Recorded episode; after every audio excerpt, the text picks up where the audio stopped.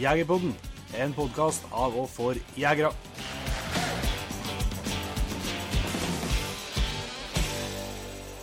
Hjertelig velkommen til en helt ny episode av Jegerpodden. Jeg heter Jon Petter Meldingen, og med meg på Skype har jeg Jon Ingevik. Velkommen, Jon Inge. Takk og takk for det. I dag så er det en uh, hjortejakt spesial, men uh, jorda har Ja. uh, søhol. Det stemmer, det. Det jo Ja, du har jo fått vært på litt hjortejakt, jeg har ikke helt tatt prøvd det, så det var ny, eh, masse ny læring for min del eh, å prate med han. En meget dyktig hjortejeger, det. Mm.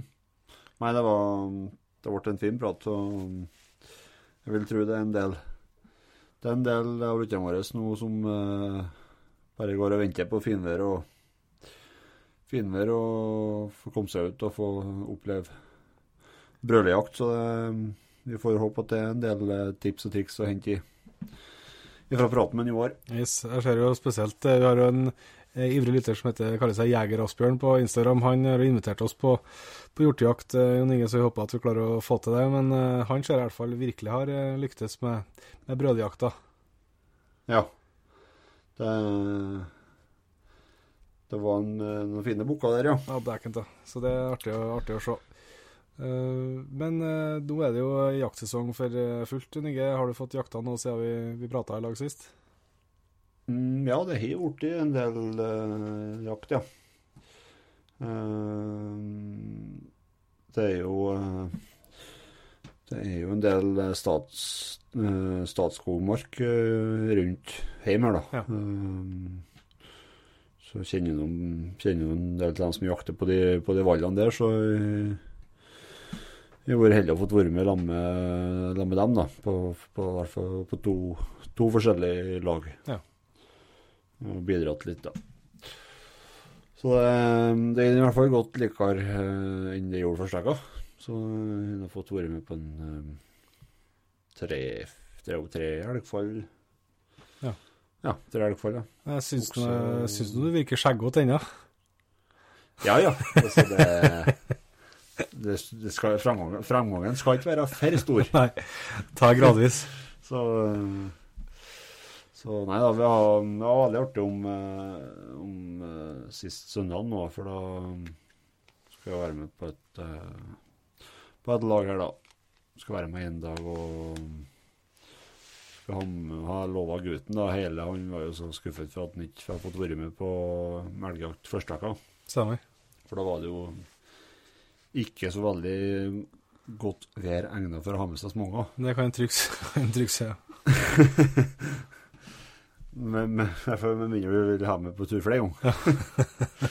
så eh, tok vi han ut på søndag, da. Og da har jeg kommet et bitte lite lag med nysnø som vi kjører nedover eh, nedover eh, gårdsveien her, da. Så, så er det ja, fem-seks kilometer fra huset, så så har jo en uh, sjølveste Bamse Brakar kommet i labbene på morgenskvesten og gått over veien. ja, stemmer det.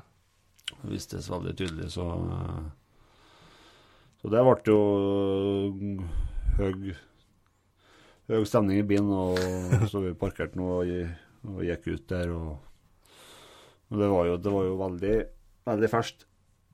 Um, det var jo så lett å Det var liksom Det var et sånt kvitt lag som lå, så det var jo veldig lett å følge sporet i skogen. du, så han, ja. han junior han labba jo bare på etter sporet. og eh, det var jo de villeste fantasiene på der skravla han, serverte, så det var artig. Og så får hun videre på elgjakta, og så datt det noen uh, okse på naboposten bare to meter unna oss, da. Og Da fikk han kjøre firhjuling og styre på og greier, og så Ja.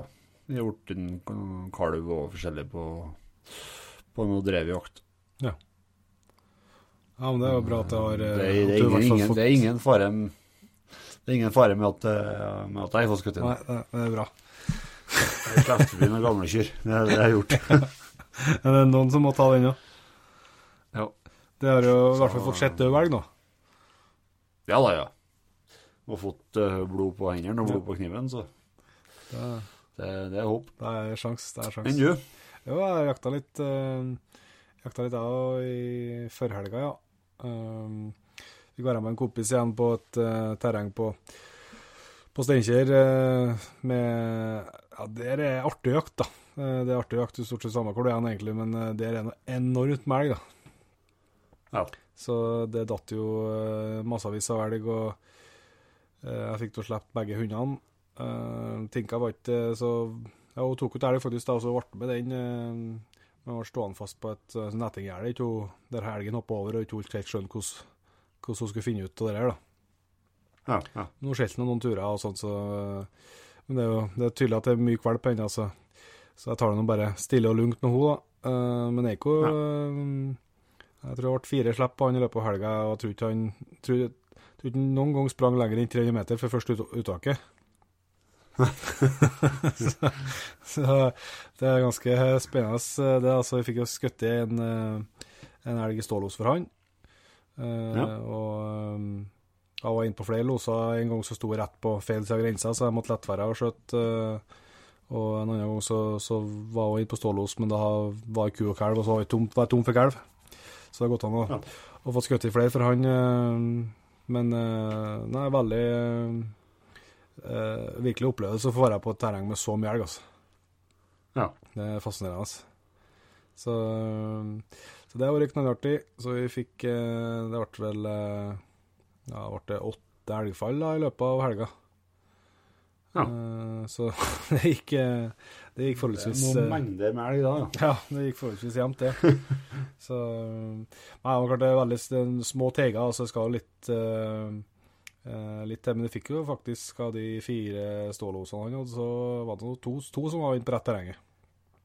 Så det Ja. sto noe forholdsvis Eller alt sto jo godt, da, men det er klart det er ikke så De trenger ikke å springe så mange meterne for dem ta. Nei. Men uh, der er Så han fortsetter stabiliteten sin, eh, så det er jo sinnssykt artig. Det går ikke an å, Ja. å si noe annet enn det, altså. Mm. Så i morgen blir det å prøve seg i fjellet igjen, Og da får vi sikkert justere sjøltilliten litt igjen.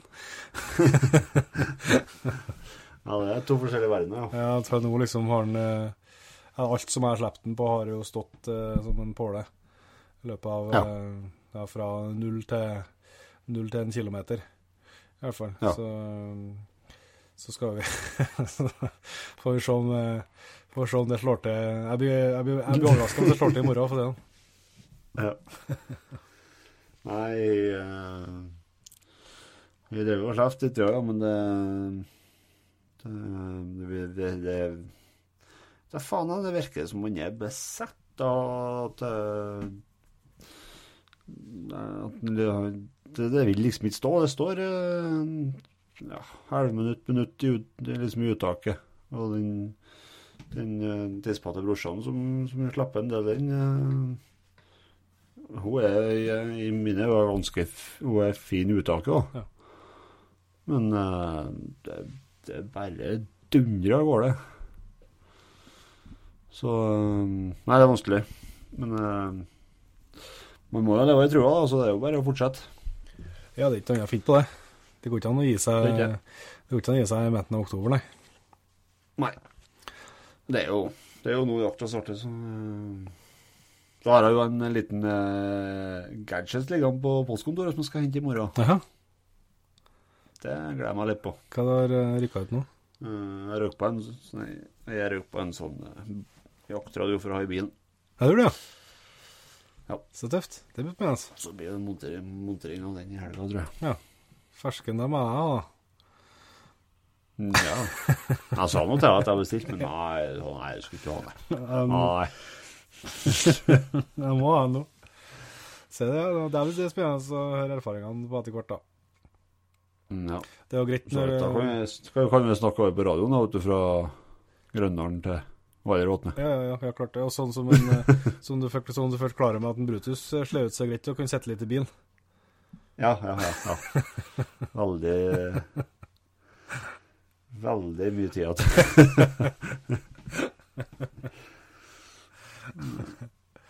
Så jeg, jeg klarte ikke å dy meg. Jeg ser det. jeg ser det. Men det, Nei, søren meg Jeg har jeg faktisk da Han, eh, han har eh, hatt framgang, han jo. ja, så bra. Uh, ikke at jeg skal skylde på noe, men. Eh, En morgen her Ja, en morgen her når jeg kom ned skulle ha med ut i bilen om morgenen, så han kasta opp, Ja. Uh, gulpa opp, en gedigen gråstein på ja, sikkert eh, ja, to og tre to-tre centimeter ene veien og fire-fem centimeter andre veien. steike. Det var ganske stort, det. vet du. Ja. Så den ja, han har kasta opp, da. og Hvorfor han spiser sånn, det vet jeg ikke. Og hvor lenge han har hatt den i magen, det vet jeg heller ikke. Nei. Mm. Men er jo, jeg tror ikke det har sammenheng i det hele tatt. Men i hvert fall så Traff han en tur, så, så tok han ut uh, elg på over en kilometer. Men um, han dro først ut en runde på, på langt over en kilometer utover, og så Aha. han til, og så tok, tok han ut uh, Tok han ut elg da eh, 700 meter ifra meg. Eh, ikke akkurat verdens vakreste uttak. Det var hyle og smell og sånt, men da hang han jo på til, til de kryssa. Kryssa ei ganske eh, stor elv der. Ja. Da, da snudde han og kom baksporet hjem igjen. Ja. Så det, det fikk en skryt, Ja, ja, klart det. faktisk. Klart det. Det er artig. Det er artig. Ja. Det, som du også snakka med, med Nomar, og så, så kjenner jeg liksom det at jeg, nå når jeg slipper tinka og hun surrer og stiger på pinner, og, og det er my, tydelig mye kvalp, så liksom får jeg liksom ikke et purslag ekstra heller, men det er jo fordi jeg vet at jeg har en. Men eh, Ja. som sagt så vet jeg hvordan når jeg ikke hadde Når jeg ikke hadde noe igjen å slippe lammi Du vet hvordan, du vet hvordan jeg har det. Ja, jeg vet det veldig, veldig godt, så jeg, jeg følger med, sjøl om jeg må rive litt kjeft òg. Ja. Nei, jeg er jo- heldig som har eh, Jeg får jo lån eh, Jeg har lånt ganske mye og tispa til til broren min, da. Ja. Så det er jo en trygghet. Klart det. klart det. Men uh, før vi slipper til hjortejaktspesial med eh, Joar, så eh, har vi jo kjørt en konkurranse i lag med en, uh, Jon Steinar Vangen og Norwegian Outfitters. Uh, Yes. Han skal jo begynne å selge en, en jaktradio som heter for Hunter F3. Ja. Og den skulle vi jo dele ut, og vi har spurt lytterne våre om de ville tippe på vekta på den største bjørnen Jon Steinar har skutt i.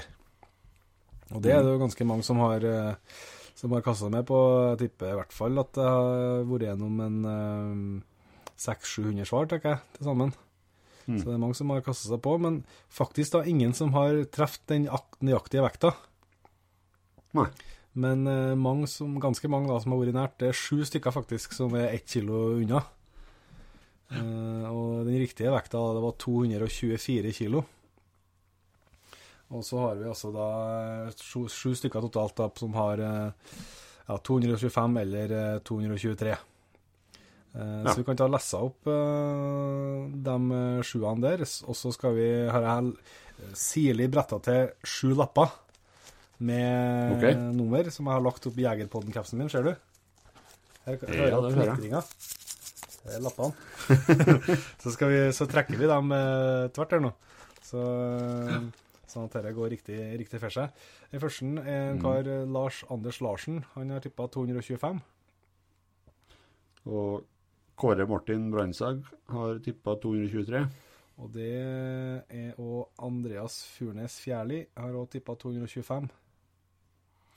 Det samme har Bård Vorum. Og Marie Gerhardsen har òg 225. Eh, Christian Egge Heimark har tippa 223. Og Arild Hogstad og 223 kilo. Så det er i hvert fall Det det virker ikke som noen, det virker ikke som noen har spurt en, uh, Steinar, da. Nei. Så det er noe uh, i hvert det fall var veldig pussig at det er så mange som tipper 223 og 225, Ja. men ikke, to, ikke 224. Så Men vi Det er bra. Men det, det er altså de sjuene der det står mellom. Det da. er det. Så jeg trekker den første mm. lappen her nå, den eh, er den som stikker av med Hunter etter jaktradioen. Og så trekker vi mm. to lapper til etterpå som uh, får en trøstepremie eh, fra en, uh, Jon Steinar. Mm. Er du klar? Riktig. Uh, ja. Trommevirvel, du som er gammel trommis. Skal vi se. På den lappen her står det nummer fire. Altså Bård, Bård Vorum. Yes. Gratulerer med en eh, flunkende jaktradio. Eh, send oss eh, adresse og alt sånt på melding på Facebook eller Instagram, så skal vi få Jon Steinar til å sende deg en, en Hunter F3. Og så trekker vi eh, trøste, to trøstepremier. Trekker dem bare tvert her. Skal vi se. Ja. Første lappen. Der står det nummer tre. Eh, Andreas Andreas Furnes Fjærli. Stemmer. Og så trekker jeg siste lappen her. Skroble, skroble, skroble. Der står det Bada, bada, Det er nesten som radiobingoen, det. Eh, Der står det sju. B. B Birger sju. Arild Hogstad. Bingo! Arild Hogstad. Stemmer. Dere må, to siste må sende oss eh, adresse, så får vi sendt en Jon Steinar sender dere en eh, trøstepremie. Så tusen takk til Jon Steinar og Norwegian Outfitters som eh, bidro med premie, og tusen takk til alle som ble med på konkurransen. Knallartig. Herre, det blir nok ikke siste gangen, tror jeg. Nei da, vi er artig med konkurranse. Helt klart. Men skal vi bare kjøre i gang med en Joar, da? Det, det syns jeg vi skal gjøre. Da har jeg gleden av å ønske Joar Søhol hjertelig velkommen til Jegerpodden. Jo, tusen takk for det. Veldig kjekt å få eh, være med på det her. Yes, Det er bra at, eh, at du ville være med oss. Vi har jo gått, eh, vi har hatt navnet ditt på lista tror jeg nesten helt siden i mai, når vi starta podkasten. Så vi har hatt en plan her om å få til en, en hjortejaktspesial, og kanskje med litt ekstra fokus på, på brølejakta, som er det sesong for nå. Ja, det, det har vært ute noen tur allerede, og brølinga er godt i gang. Så jeg har allerede fått en, eh, en bukk på, på lokk, så det var, det var utrolig spennende. Ja. Så, ja. Ja, skal vi, vi skal spørre og greie mye om den jakta her, for det er noen jaktform som jeg både jeg og Inge har så vidt prøvd det, men jeg har ikke aldri prøvd det. og Det er i hvert fall det er en, sånn, det er en av drømmene på, på lista å få testa det en gang. Men eh, kan ikke du starte i år med å snakke litt, eh, fortelle litt om deg sjøl først? ja jeg, jeg heter Joar Søhol. Jeg er 35 år. Jeg er tobarnspappa. Har en gutt på tre år, en på fem år. Og så er jeg gift med ei flott kone. Tålmodig kone. Det er viktig å ha når du er hjortejeger. Og så eh, driver jeg da Joars eh, catering, der jeg er alene kjøkkensjef. Ja. Ja. Ja. Så da lever du Viltmat det går i. Ja, det blir, jo, eh, det blir jo mye vilt, da. Jeg må jo få brukt eh, litt av kjøttet som jeg, som jeg eh, Ja, må bruke litt av viltet som jeg jakter på. Så gjestene får jo mye viltkjøtt. Det blir det. Ja. Men det, folk setter jo pris på viltkjøtt. da. Det er jo, det er jo fantastisk godt. Og så syns jo gjestene er veldig kjekt å høre litt jakthistorier rundt eh, hva faktisk maten kommer ifra. Ja. Så det, er jo, det er jo veldig fokus på nå, da. Så, så det er jo, jeg er jo veldig heldig at jeg kan eh, drive med jakt og eh, matlaging. Så, mm. så passer så godt i lag, da. Klart det må være et eh, ganske fint konsept, det, med at du faktisk har fulgt viltet, ikke bare, ikke bare oppe i gryta, men hele turen. ja. Det Ja, det, det blir jo eh, altså Maten smaker jo ekstra godt da, når liksom, eh, du har en historie rundt hele, helt, hele måltidet. Og at det, det eh, Ja. Og blitt skutt av kokken, og det, det liker jo eh, gjestene å høre. Og så vet jeg at du har vært kjent eh, for eh, en reality-opptreden for noen år tilbake òg. Ja, jeg hadde jo et lite stunt på, i, på Farmen da, i 2012. Da. Så jeg, det var kanskje litt stort stunt for en sånn ung gutt fra bygda som ikke Ja. Det er jo det er stort sett byfolk og sånn som pleier å være med på så her formen Farmen-realityene. da. Så Kanskje ikke en sånn eh, gutt som eh, ikke er så veldig frampå fra ei lita bygd. Så, men eh, jeg hadde jo veldig lyst til å være med på det da. Så, men eh, jeg klarte å fullføre det og være der i to og en halv måned. Så ja, jeg er stolt over det, altså. Det, var, det var beintøft, det var det. Det var tøft både psykisk og fysisk. Så det er ikke, det er ikke bare bare å være med på det. Nei. Men eh, flott, flott eventyr, det var det, altså. Det, hadde, hadde gjort det igjen. Ja. Det var, det var ikke overflod av kjøtt innpå der, kanskje? Nei, det var noe Det var lite Jeg tenkte jo altså, Jeg hadde gode sjanser som kokk når jeg skulle være med på det der. For at, eh, at folk ville kanskje ha meg der inne for at jeg var kokk og kunne lage litt uh, forskjellig mat. og sånt til dem, Men vi fikk jo ingenting. Uh, når vi kom der på gården, her, så hadde jo de ja, Det så ut som de hadde sådd noen gulrøtter, da, men de hadde jo bare kjøpt noen gulrøtter på butikken og stappa dem ned i jorda. Så det lå noen sånn halvvisne gulrøtter i, i åkeren der. Og så var det veldig mye kål. Veldig store mengder med kål. Men det, det gikk jo ikke an å ete. Magen holdt på å eksplodere, og vi sov jo åtte-ti stykker på ett rom. Vi fant jo fort ut at vi ikke kunne ete så mye kål.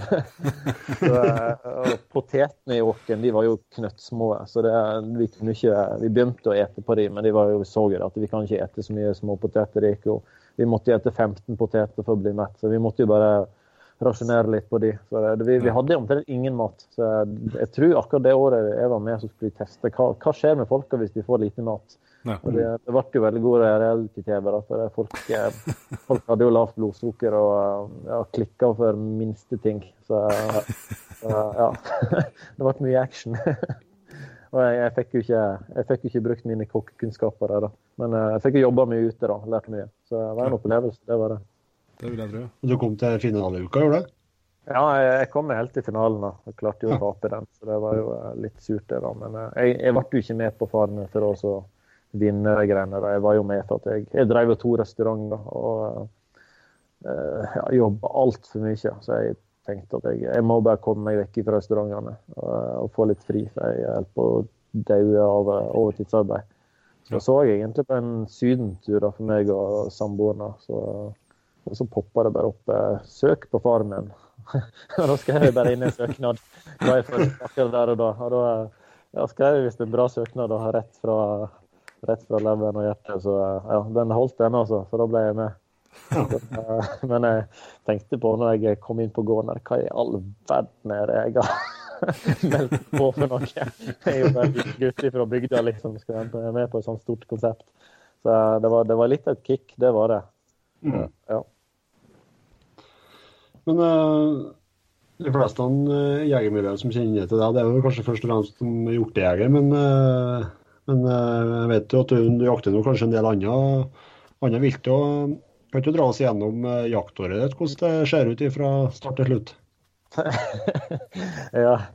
Uh, det er ikke noe kona er rett i etasjen over når hun sitter småler her oppe.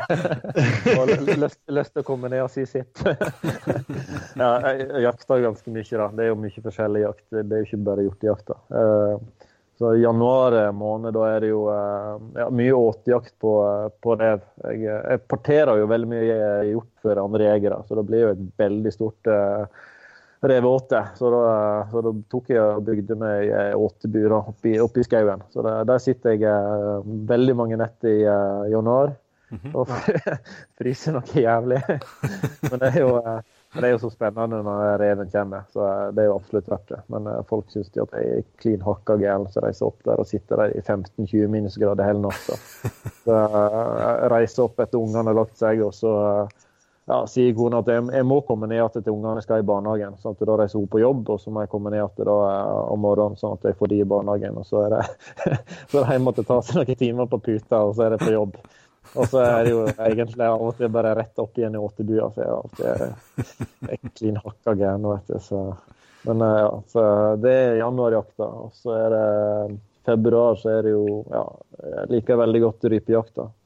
Mm. Eh, februarsola har kommet og fått kommet, komme opp, spenne på seg skia og så gå opp på fjellet og, og gå der. Det, det, er ikke alltid det blir så mye rype og sånt, men det er utrolig spennende å gå der oppe og ja, gå mellom eh, bjørkekratter og se rypespor og, og ja, være der oppe i februarsola. Det, det er vel den jakta som gir meg de flotteste naturopplevelsene. Og sånt da. Så, ja. og så har jeg en fjellstue oppe der som jeg pleier å bo i. Så det er utrolig fint. Og så, ja. Og så kommer vi til mars og april. Da er det jo en del eh, lokkejakt på, på, rev.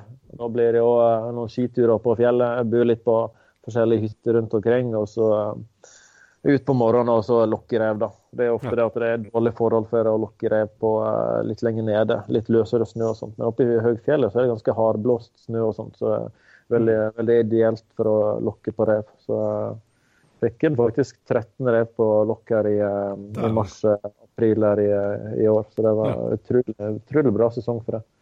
Det, det syns jeg er utrolig spennende. Og Når du får se en uh, flott fullpelsa vinterrev på et uh, par kilometer kommer rett inn på hareskrifløyta, det, det, det, er helt rått, altså. Ja. Så, ja. Og så kommer da mai og juni og juli. Da er det jo Ja, må jo jobbe litt da, da. så jeg driver med catering, så eh, da er det jo høysesong for catering. Men ja, familietid, da. Så mye med familien da jeg, på, på, sommeren og, og våren. Og så ja, bor vi jo 15 meter ifra et veldig godt fiskevann. Og der liker jo heldigvis kona mi å fiske så vi er veldig mye ute og fisker på sommeren. Koser oss i båt og fisker litt. Og så, ja. Og så venter på, på hjortejakta 1.9. Så da, så da ja. Da blir det jo eh, en del hjortejakter. Men eh, hjortejakta varer jo 1.9. til 23.12. Så det er jo eh, det er ikke noe å stresse med sånn sett. Jeg, jeg reiser på jakt når, når, jeg har lyst til å passe meg, og ja, når jeg av kona, for å si det sånn.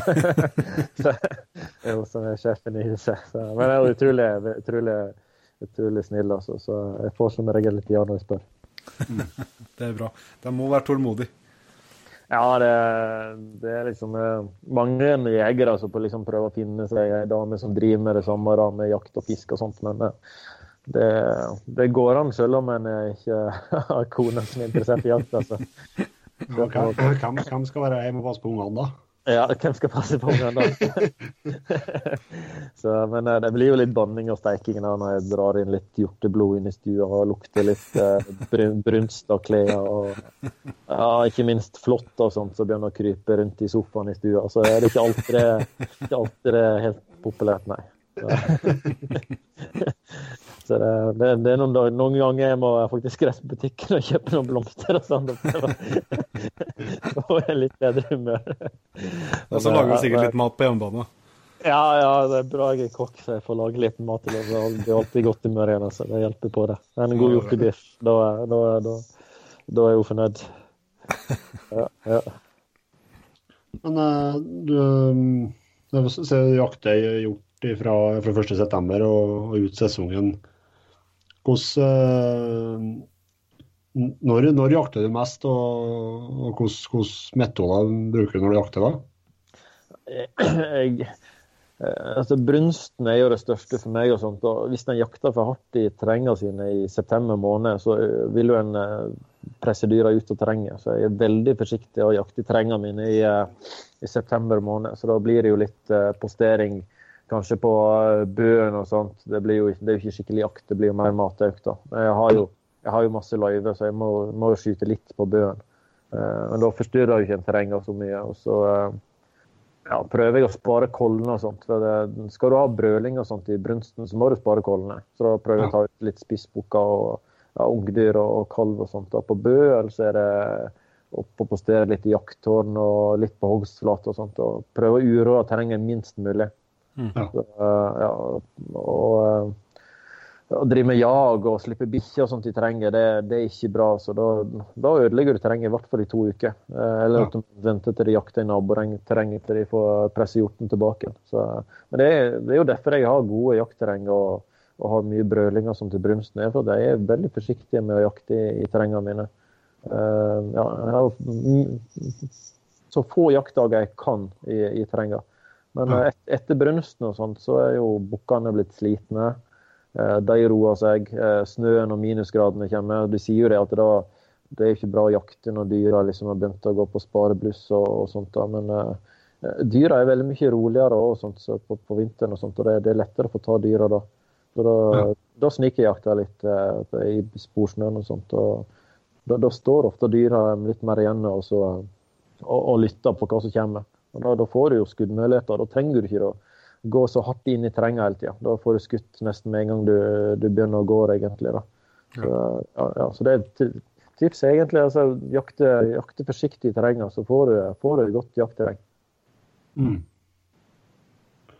Jeg nesten liksom tar, tar, litt kort om bøjakta først. for det, det er for oss navnalinger. Vi bruker det, det er vel på innmarka det, det foregår da. Posterer du, Har du noe tårn som du sitter i da, eller?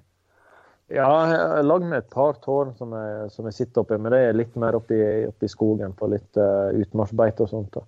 Ja. Og på bøen og sånt, så, så er det jo å sitte i kanten av jorda og sånt. eh, Ja, alt etter hva vind- blåser, da. Ja. Så, men eh, jeg føler ikke Det er jo ikke noe særlig spennende å sitte på, på bøen. Det er jo mest for å prøve å ta ut de riktige dyra. Eh, eh, at en har god sjanse til det i, eh, på bøjakta. Det er egentlig kun derfor jeg er på bøen.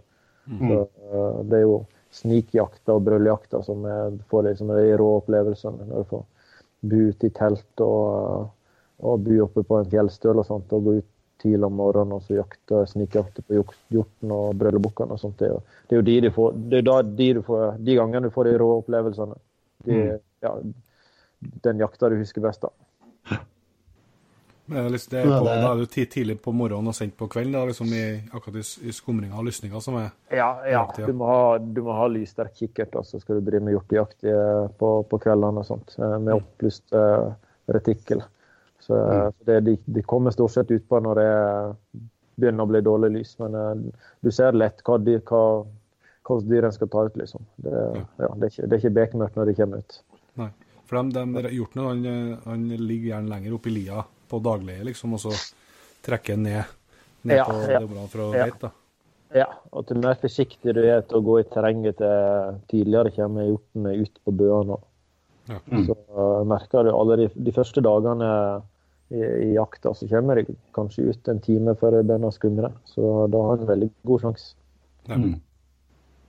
Ja, så er det, som sier, det, det er veldig Det blir jo selektiv jakt. Du kan jo plukke ut akkurat de individene som, som man vil. Man har jo god oversikt. og Men det er jo det. Uh, Får en tatt ut litt, uh, litt av de, uh, de dyra som er bra å ta ut, da. Ja. Uh, ja. Så prøver jeg, prøver jeg å spare på store, flotte koller. Det er jo, de er veldig viktige å ha i terrenget.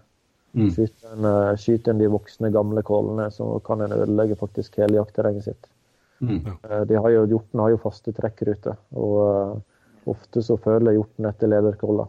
Uh, jeg, jeg antar at lederkåla legger at det er luftspor, duftspor etter seg, som Ja. resten av, av da slekta følger etter, og følger etter lederkolla. Om ikke de går uh, i ei pulje, så vil de følge etter lederkolla. Så de, uh, jeg tror hjorten uh, vet hvor lederkolla si er, og kjenner det, kjenner det på lukta. Så Mm. Jeg har hørt så mange plasser der de har skutt uh, store voksne koller, og så neste år så er det tomt for hjort. Mm. Så, så det, det er verre å skyte uh, de store voksne lederkollene enn eh, eh, den store, store bukken. Ja. Ja. Mm. ja, for de hjorten er litt et flokkdyr, liksom, mer enn kalgen, sånn sett. Ja, de, de holder seg i lag, altså. Eh, Men jeg sier jo det, altså. Storbukken har jo sitt, eh, sitt harem. sant? Den, eh, I noen av terrengene så kan du jo se eh, 20-30 hjort på én storbukk. Ja. Så, Mm. så den, den holder jo litt igjen på dyra, den òg. Mm. Du må ha en god balanse mellom store bukker og voksne koller. Skal du ha et godt terreng. Så, men eh, Det er jo selvsagt fristende å skyte en storbukk, men eh, da må du vite at du har en, eh, en storbukk til i terrenget. Mm. Så, så Å gå og skyte masse store bukker og masse store koller, da er fort en ødelegger terrenget sitt. altså. Mm. Det er det.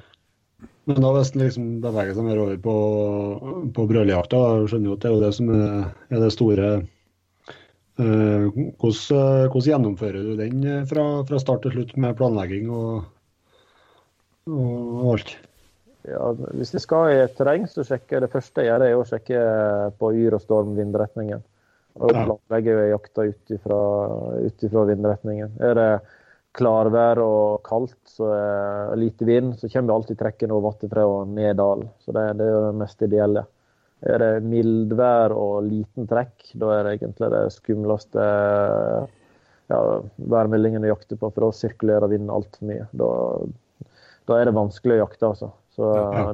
kan en ha kanskje en time bra jakt etter det har lysna, og så er det, begynner vinden å sirkulere, så er det egentlig bare å gå hjem. Det er umulig å komme inn på noe hjort altså når du har feil vind.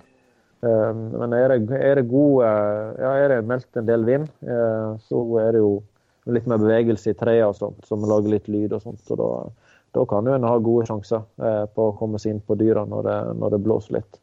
Mm. Og Er det meldt nordover først, og så slår det på, på, på sør etterpå, sånt, så vet du at da kan du kanskje gå litt høyere i terrenget tilbake igjen. Så mm. Får du nakkevind og sånt, så er det jo bare å glemme å gå videre. Det, for hjorten har jo så god lukte. sånn, Så jeg, jeg, har sett i en fjelldal, jeg hadde feil vind. Jeg så hjort som eh, reiste to kilometer i, lenger inn i dalen. Eh, så, mm. så, reiste de i full fart. Ja. Ja. det er fort, fort vindsløre ved et stort område hvis det, hvis det er feil vind. Altså. Mm. mm. Så, ja. Ellers er det jo eh, på brøljakt og sånt, så er det jo ja, prøver å stoppe og høre hvor det brøler hen, og så eh, går jeg veldig rolig inn på bukkene. Ofte så er jo det alltid masse koller foran bukkene, og det er jo de som er mest observante. Ja. Selv om du hører en bukk som er et par hundre meter vekke, så kan det være en kolle som er 100 meter ifra deg. Ja. Og Støkker du den kolla, så reiser jo bukken òg. Så jeg må jo bare prøve å ta det skikkelig med, skikkelig med ro. Så prøver jeg egentlig å brøle minst mulig. Jeg har jo sett en del som har litt lokkekurs og sånt. og liksom skal brøle veldig mye for å få kontakt med bukken og sånt. Men uh, jeg prøver å jakte mest sånn at jeg ikke avslører hvor jeg er. Uh, brøle minst mulig. Brøle ikke før det er nødvendig. Hvis jeg ser ei kolle, så vet jeg at da vil jo den uh, Er det brølebukken eller ikke, så vil jo brølebukken komme inn til den kolla i løpet av morgenen. Så da, da ser jeg ei kolle, så setter jeg meg ned og bare venter. Om ikke bukken kommer til fem minutter, så kommer han veldig ofte til en halvtime eller time. Så da er det bare å sette seg ned og vente. Ja. Og uh, hvis at du har en brølbukk du ikke har sett noe holde, og du har en brølebukk uh, ja, innenfor en 80-100 meter, du, du, klarer ikke å se den, men du er, føler at du er inne på hans sitt område, du ser brunstgropen og feiingene og sånt, så, så, prøver jeg å, å, lokke litt. Men da må jeg alltid ha kontroll i vindretningen. For veldig ofte så vil uh, bukkene komme inn på vinden. De har, jo, de har, jo, ikke lyst til å slåss hvis de ikke de, de må. Og eh, hvis du tar et brøl og sånt, så vil de veldig ofte komme inn på, på, vindretningen for å lukte om de har vært i kamp kanskje med den bukken før, eh, om de har respekt for den eller ikke. liksom. Så, ja. Uh, ja. så Det er jo samme som reven når du driver med lukkejakt. Uh, ha god kontroll på, uh, på, den retningen, sånn at du kan skyte i den retningen vinden blåser. da. For det er mm. ofte der uh, bukken kommer. Så, og så er ikke det alltid bukken kommer eh, brølende. Eh, jeg hadde jo med han Jens Skværmo på hjortejakt i fjor. Ja. Og da, ja, ja, da, plutselig begynte det å Jeg hadde slutta å brøle litt utpå morgenen der. Og så uh, sa jeg til Jens at uh, her er en veldig god og fin åpen plass, nå skal vi ta og brøle litt og så se om det kommer noe. Og det, nå kan det hende det kommer en bukk Det var jo ønsketenkning, da. at nå kan det hende det kommer en bukk selv om vi ikke hører noe svar, liksom. Så tok jeg et par brøl, og så gikk det en stund, og så tok jeg et brøl til. Og da hørte jeg knakk noen busker bak meg. Ja. Da sto bukkene på 30 meter. Down, ja, ja, så det var jo helt. Og, og, da så jeg, da tok jeg opp kameraet, og da så jo bukken meg. Og så sprang han inn i tettet. Da tok jeg brøl til Han så ikke egentlig hva vi var for noe, men han, så, han måtte jo sett at vi var en hjort. Så, og Da tok jeg og brølte til han igjen, og jammen der eh, begynte han å brøle tilbake. Så hadde vi brølekontakter i en, eh, sikkert ti minutter. Men tiden går jo så seint når du, ja, ja, ja. du har høy puls der og bukken står framfor deg. Så da sto han i tetta på en 50 meter og ni brøler. Og til slutt så kom han eh, imot oss, da, og så skøyt han på 15 meters hold. Det var, det var helt rå oppleving. så ja. Så, nei, men det er jo sånn med, med all jakt. altså Ingen situasjoner er like, og alle bukkene er jo, det er jo enkeltindivider, og alle bukkene tenker jo forskjellig. Så mm. ingen jaktsituasjoner som er riktig. Så, men uh, de fleste gangene jeg har fått inn uh, bukk på lokk, så prøver de å ta en ring rundt meg og så uh, prøve å få vind av meg. Mm. Ja. Så det er viktig, å, viktig, viktig, å ha kontroll på begge igjen, ja. Ja, det er det. Bruker du, bruker du sånn rør når du, når du lokker, eller, eller bruker ja, du Ja, jeg bruker jo Støvsugerrør Støvsugerør er jo det beste, da. Synes jeg det, det er beste. Så, så, det er jo uh, Det har blitt eh, kortere og kortere støvsuger hjemme. Første par åra så merka ikke kona noe ting, da. Så syns hun at denne støvsugeren vår har begynt å bli litt, litt kort. Så, så, så ja. Så jeg måtte, måtte kjøpe en ny en. Så, så nei, det er altså en dimensjon på 25-30 cm, og det røret funker veldig bra. De selger jo så her eh, hjortelokkene til ja, det er jo svindyre. 300 og 400 kroner, ser jeg. Men altså det, det funker jo like bra med, med et sånt rør. Eller en tørkerull. Liksom. Du får jo samme, samme lydene. Mm. Så jeg, jeg har jo en sånn som jeg lager sjøl i, i plast. da, Som er litt mer sånn kjegleforma. Litt lengre for å Han skal bære litt lengre da, hvis at du må lokke kanskje på litt eh, lengre avstand. hvis du må, og Folk lurer altså på hvor jeg har kjøpt den der lokken. her, Den må jo være jæklig bra, liksom. Men det, det funker jo like bra vanlige rører. Så. Mm. Ja. Du har sett det, du er hjortelokkene deres, sånn at du, du drar ut et stykke.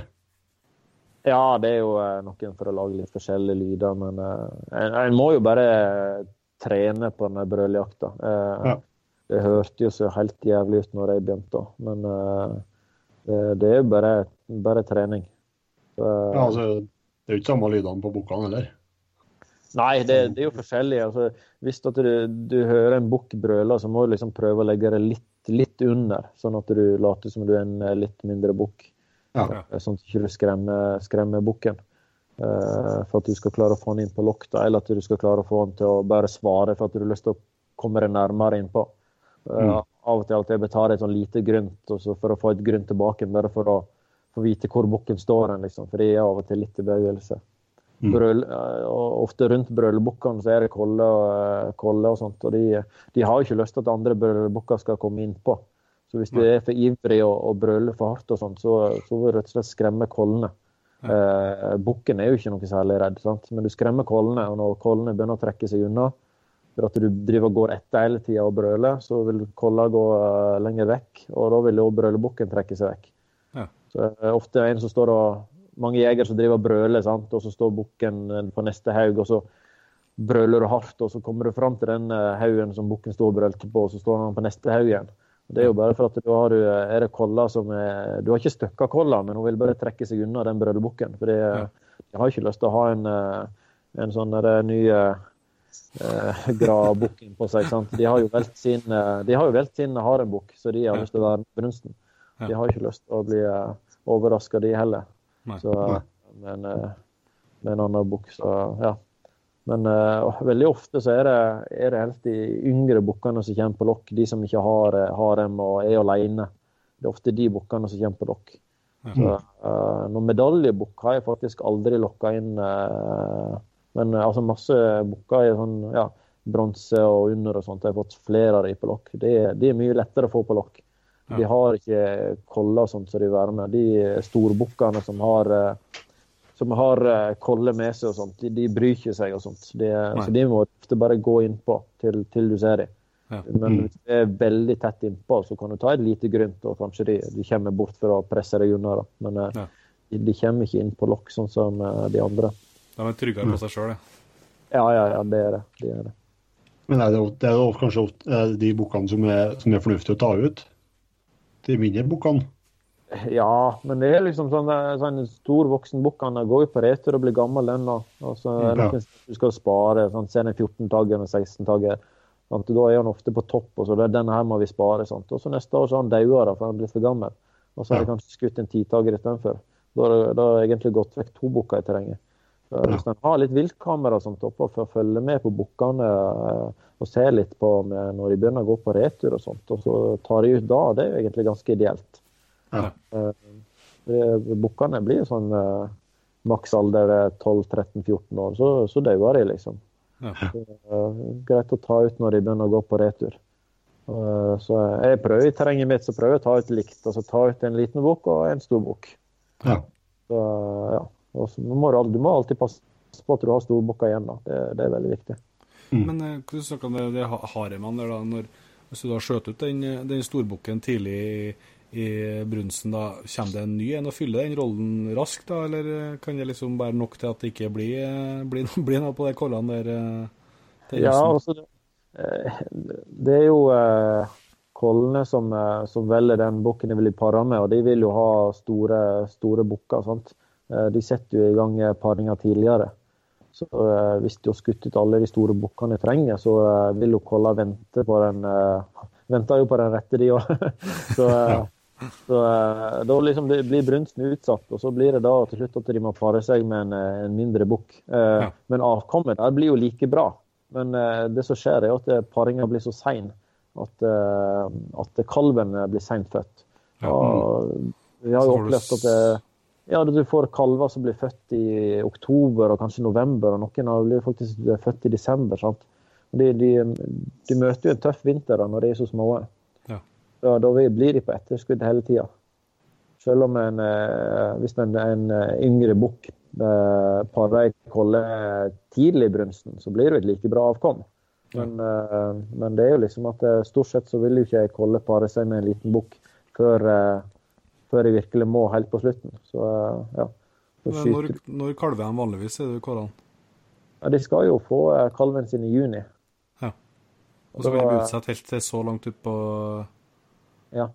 Han Jens var jo var jo på jakt hos meg her i desember, og det var et terreng som jeg fikk leid. da. Det var det første året jeg jakta der. Og der eh, er det jo en del trekkdyr som kommer dit eh, på vinteren. Mm -hmm. Fra alle plasser. Det er jo et vinterbeiteområde. Eh, og der skjøt han Jens en kalv på 12,5 kilo i desember. Oh, og det er jo ikke bra. Nei. Og da er det jo enten så har jo ikke det ja, da er det fort, fort før at paringa ikke har gått bra først, eller at det, det har vært lite bukk i det området, så paringa har vært veldig sein. Så ja. Da får du veldig dårlig hjortestand. Ja, det er veldig viktig at en har hatt store bukker i terrenget. Det er det. Men uh, en, trenger, en trenger ikke mange store bukker. Det gjør en ikke. Men er det dere brølområdene, er det liksom bestemte områder som, som der de holder på samme plassen år etter år? Ja, de har faste brunstområder. Og, de, og de brunstområdene, er det, er det liksom harem etter én storbukk? Ja, jeg ser at bukkene kjenner at bukkene år for år. Så de kommer til faste Bukkene står på akkurat de samme haugene brøler, og de samme bukkene står der. Ja. Så, ja. Og Kollene er jo veldig vanskelig å se da, hvem som kommer inn uh, igjen der, men uh, bukkene ser at det er de samme bukkene som kommer igjen. Mm. Uh, ja. Fascinerende. Ja, er. Du har ikke, du har ikke et støvsugerrør liggende på meg nå, i år, så du kan få hørt noen av lydene? jo, skal vi se. Jeg kommer sikkert kona til å banke i taket eller gulvet. sånn, sånn, ser det ut. Det er ca. Ja, 30 cm rør. Litt sånn litt kjegleforma, men ja. Dimensjonen til støvsugerrør er egentlig helt, helt perfekt. da. Så, ja. de, de, lydene som jeg pleier å lage når jeg brøler og sånt, det er for, bare for å få svar fra bukken. Først så pleier jeg bare å lage så lave lyder som mulig, bare for å få et svar. For ikke skremme kollene og sånt. Så da bare lager jeg et par sånne her lyder. Helt, helt, helt sånn svakt. Bare for å få oppmerksomheten til bukken og ikke skremme kollene som eventuelt er i i, i området. Hvis jeg hadde dratt på et sånn skikkelig brøl som de fleste bukkene gjør. Sånn her.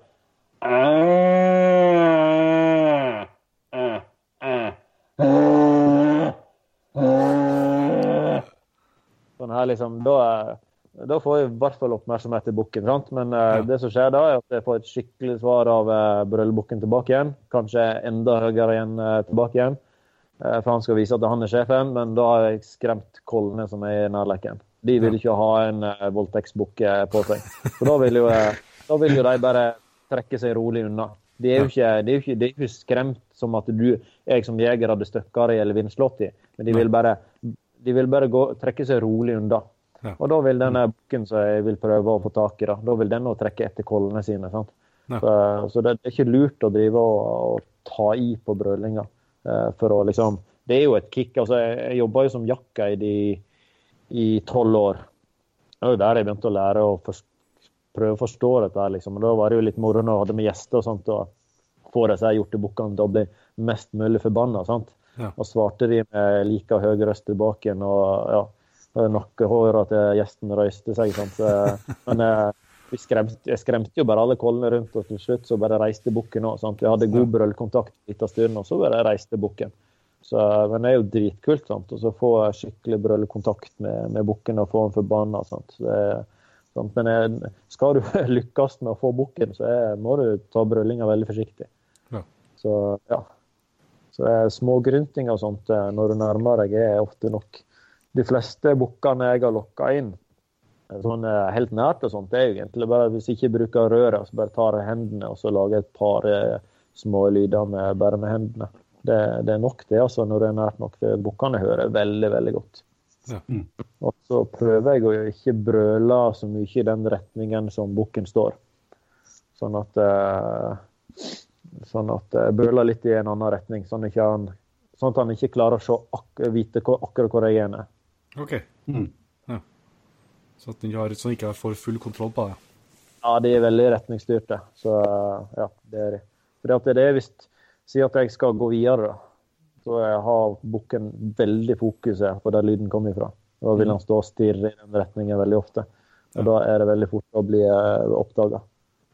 Ja. Og kanskje kanskje at du ikke går rett inn. Hvis jeg tror du har brølt da, i, det, i rett i retning til bukken, så prøv å ikke gå uh, rett på i den retningen. Ta en bue rundt, sånn som bukken pleier å gjøre. For, ja. for de er veldig, og Spesielt kollene. De er veldig oppmerksomme i den retningen som, uh, som lyden kommer ifra. Mm.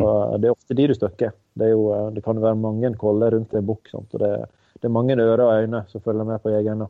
Klart det. Ja. Men, men, som jeg litt forstår da, altså, du snakka om at, at eh, brunsten over seg er mer smygjakt. Men denne eh, brøljakta blir jo litt sånn kombinasjon av, av lokkejakt og smygjakt, det da? Ja, jeg, eh, jeg, prøver egentlig å lokke minst mulig eh, når jeg er i brøljakta. Jeg lager minst mulig lyd og ikke avslører hvor jeg er. Eh, så det blir jo for meg mest, mest smygjakt.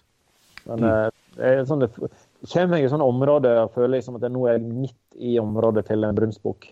Mm. Så jeg liksom er, uh, Lager du noen lyder da? Uh, det kan være nok å bare uh, knekke Ofte er jeg bare sånn uheldig å knekke en kvist, og så kommer bukken rett imot, liksom. Ja. så nysgjerrig er jeg. Så hvis du bare rasper litt i et tre og sånt, og later som du feier, eller at du plasker litt i, i brunstgropa og sånt, sånt, så det, det, kan det være nok. Mm. Bare for å få oppmerksomhet til bukken. Så, ja. Men uh, det prøver å lage ikke for mye lyd så du skremmer kollene, for da, da, da reiser de bare.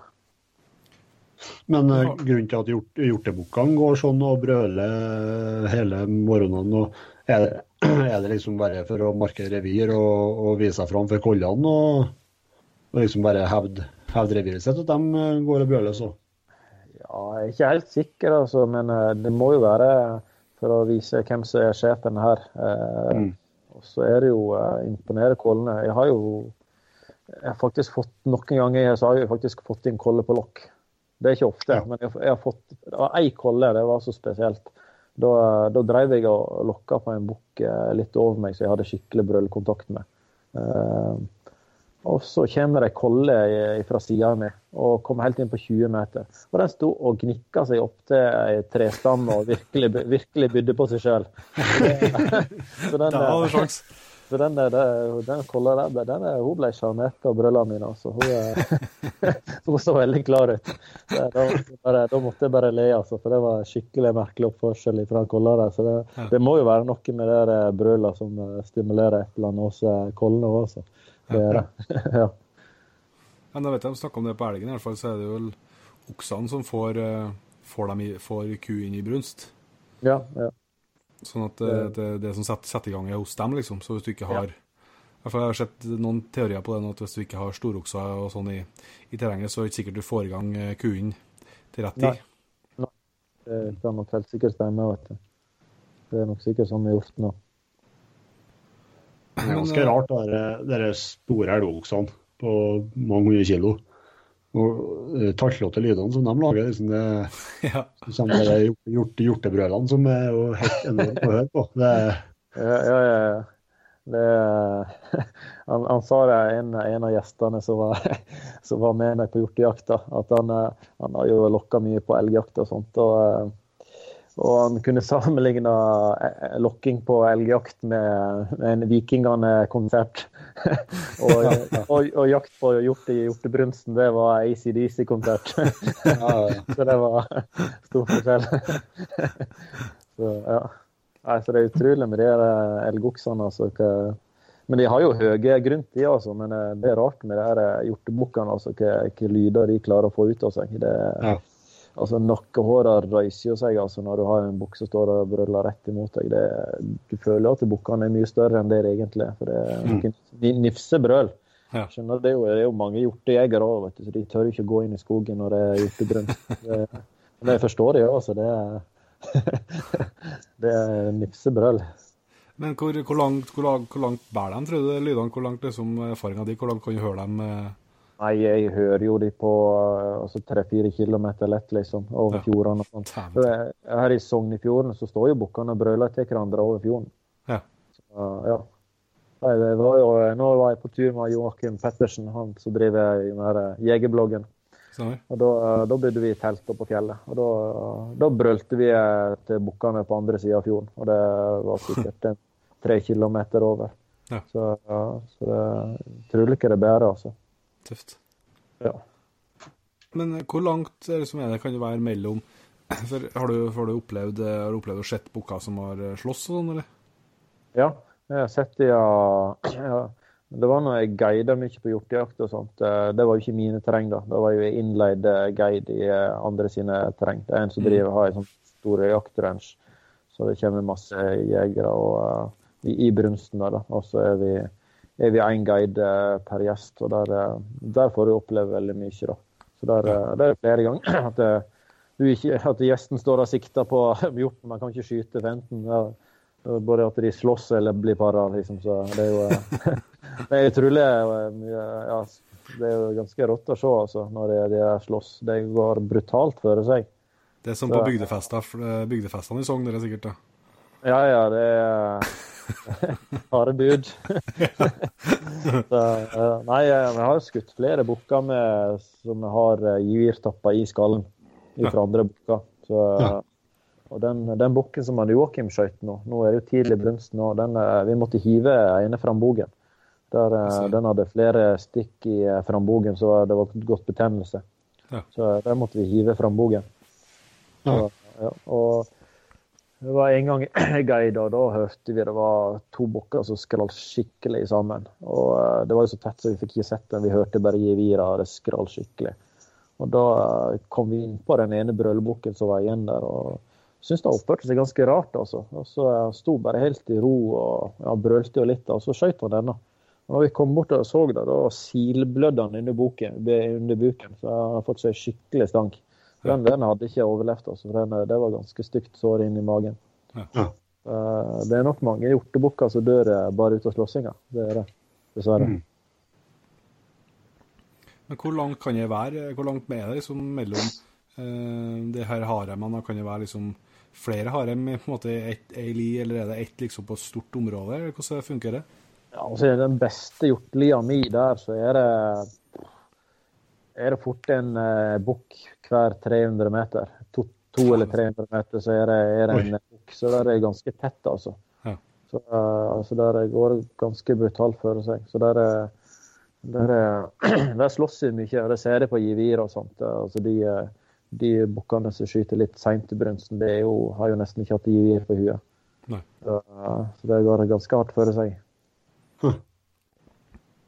Men det, det er jo de plassene eh, det er jo de plassene det blir jakta lite på, og, eh, som, som bukkene samler seg i brunsten. der Der er Mhm. lite, lite folk og sånt. Så jeg var jo heldig i dette terrenget her. Jeg var jo første jeger som noen gang fikk jakte i, i denne dalen. Jo, og det var jo 13 år siden. Ja. Og det hadde aldri vært en jeger som jakta der. Så der hadde jo dyra fått vært i fred helt til jeg kom. så, så, men det er fortsatt veldig bra terreng. Det er det. det, er det. Hvordan er det å få tak i jakt i områdene dine? Er det vanskelig å få kjøpt jakt, eller hvordan det så selges det hele terrengene, eller er det lisenser på ett og ett dyr som selges, eller hvordan eh, funker det på hjorten? Det er dessverre veldig vanskelig å få tak i hjortejakt. eh, Og den jakta som blir lagt ut for salg, blir ofte veldig overprisa. Ja. ja, så det er jo eh, Det er ikke lett for ferske jegere, nye jegere, å komme, eh, komme og være med på jakt. Er, eller få egne løyver. Da må en bli kjent med jegere og eh, få være med de på jakta. Det er Mm. veldig vanskelig å få tak i jakt. Jeg sliter veldig sjøl. Jeg hadde åtte annonser i Sogn Avis, og jeg fikk tak i ett terreng da, eh, med tre løyver. Det var alt jeg fikk på åtte annonser. Det var egentlig en, en som kjente til meg. Så folk er, Bøndene er veldig ja, redd for å gi ut hjortejakta til fremmede. For det, ja. Det, så det, det, er veldig vanskelig å få tak i hjortejakt. Det er det. Var jo veldig mye Statskog før, men uh, nå har jo de begynt å selge ut en del terreng òg, dessverre. Så det blir privat. Ja. Så, ja, det blir vanskeligere og vanskeligere å få tak i hjort. Men nå begynner hjorten å bevege seg mye utover på Østlandet og nordover, så uh, hjorten sprer seg ganske mye. Det har vel vært et, eh, ett eller to år har det vært at det har blitt skutt mer hjort i Norge enn elg, ikke det? Har jeg hørt meg liksom på totalstatistikken? Ja, det er skutt mer hjort enn eh, elg. Ja. Men Er det fremdeles mest uttak på, på bøjakt, eller er det Ja, det er jo det er jo veldig lett å skyte på bøen også, men uh, det er jo Altså, jeg, jeg har jo en del vinterterreng og sånt, uh, der hjorten samler seg på vinteren. Og mm. da, uh, da, kan jeg se ja, oppi 100 hjort på en jaktdag. Ja. sånn at du, du, parkerer bilen når det står hjort overalt og ser på deg. Men jeg, jeg gidder jo ikke å skyte hjorten, da, for det, det gir meg ingenting. Altså det, du, hjorten skal jo ha en sjanse liksom, når han er der på, på vinterarbeidet sitt og du parkerer bilen og det er gjort overalt. Så da går det bare videre, og så, og så snikjakter. da.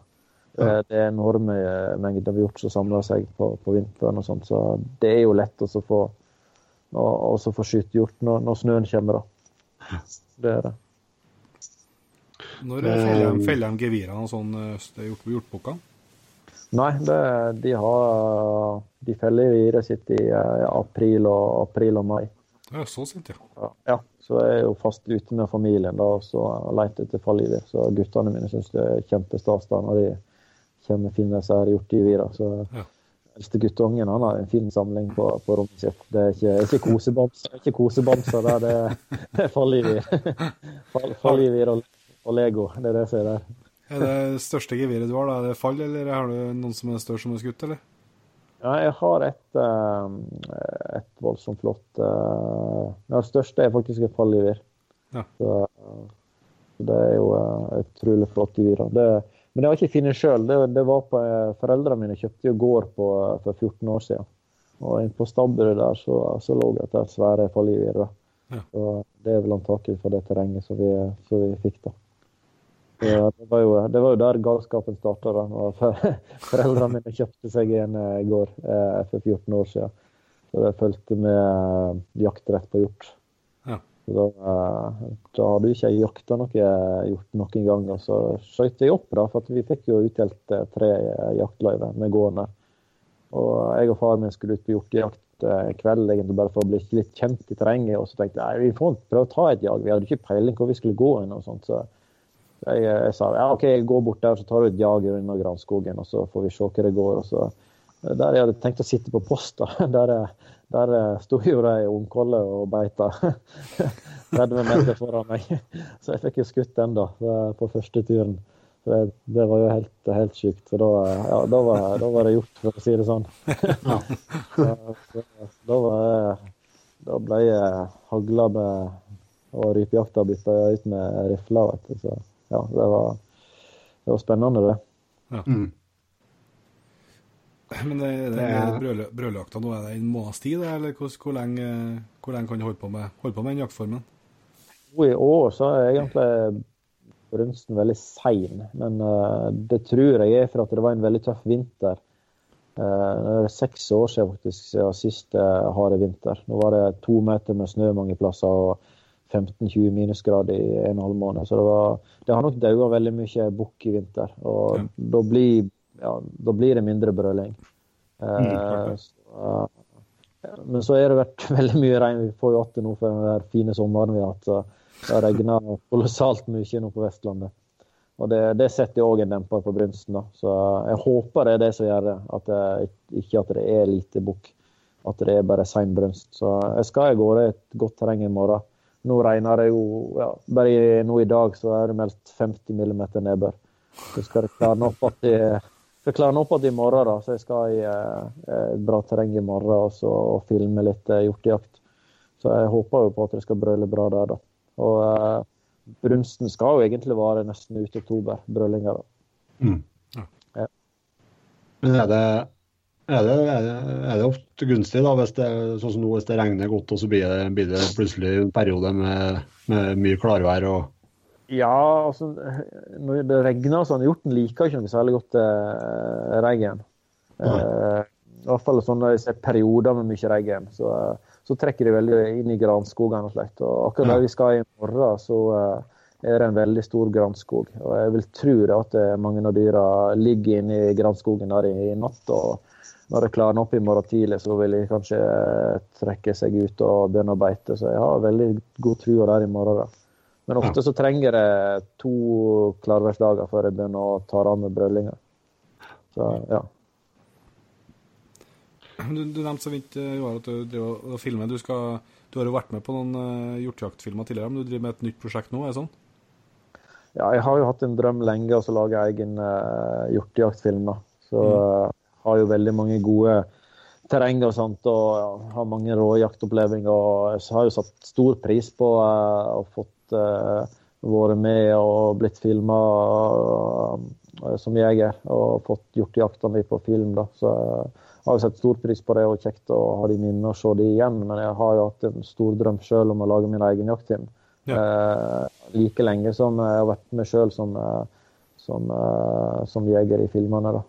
Så, så, ja, så jeg takker for det samarbeidet som jeg har hatt tidligere der. Og så har jeg, har jeg lyst til å prøve å, å få til noe sjøl nå, da. Så det blir gitt ut film nå i, i november. Jeg har, jeg har egentlig nok av jaktklipp og sånt, felling og sånt i filmen, men, men jeg har jo lyst til å ha en film der det ikke bare er jakt og fellinger men litt mer story hvorfor vi er jegere og hva vi gjør når vi er på tur.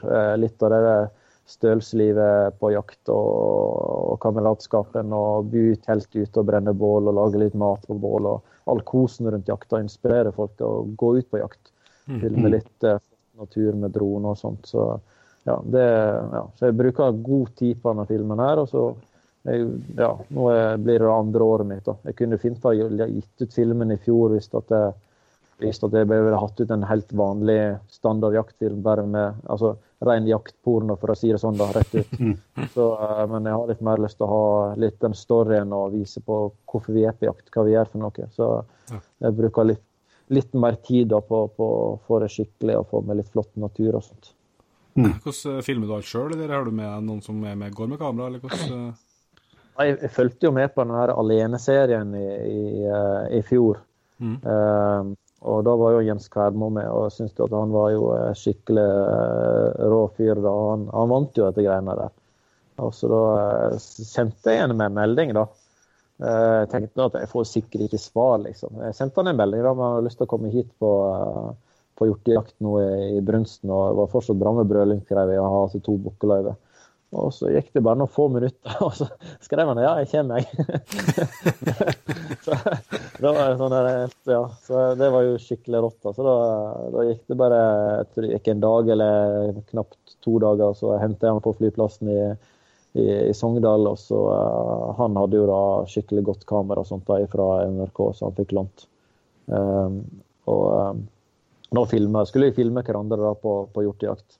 Og det var egentlig da det, da det starta. Eh, at, at jeg tenkte at nå, nå har jeg sjansen til å prøve å, å lage hjortejakt. For eh, jeg må jo ha eh, jeg må jo ha noen som kan filme meg, og så må jeg filme noen andre. liksom. Så det var jo, det var jo veldig kjekt at Jens ville komme. da. Så gikk vi ut i, i skogen her, og Jens hadde jo aldri opplevd brunsten før. og jeg tror ikke vi jakta mer enn en halvtime, og så fikk vi da denne bukken som jeg snakket om tidligere. Ja, ja. Og så uh, ja, parterte vi den og brant bål i skogen og kosa oss. Og så uh, reiste vi til bilen igjen, og så kjørte vi opp på, på fjellterrenget. Da, og da skulle Jens filme meg. Jeg hadde hatt ett bukkeløyve, og jammen så klarte jeg å få en brølebukk på, på ettermiddagen.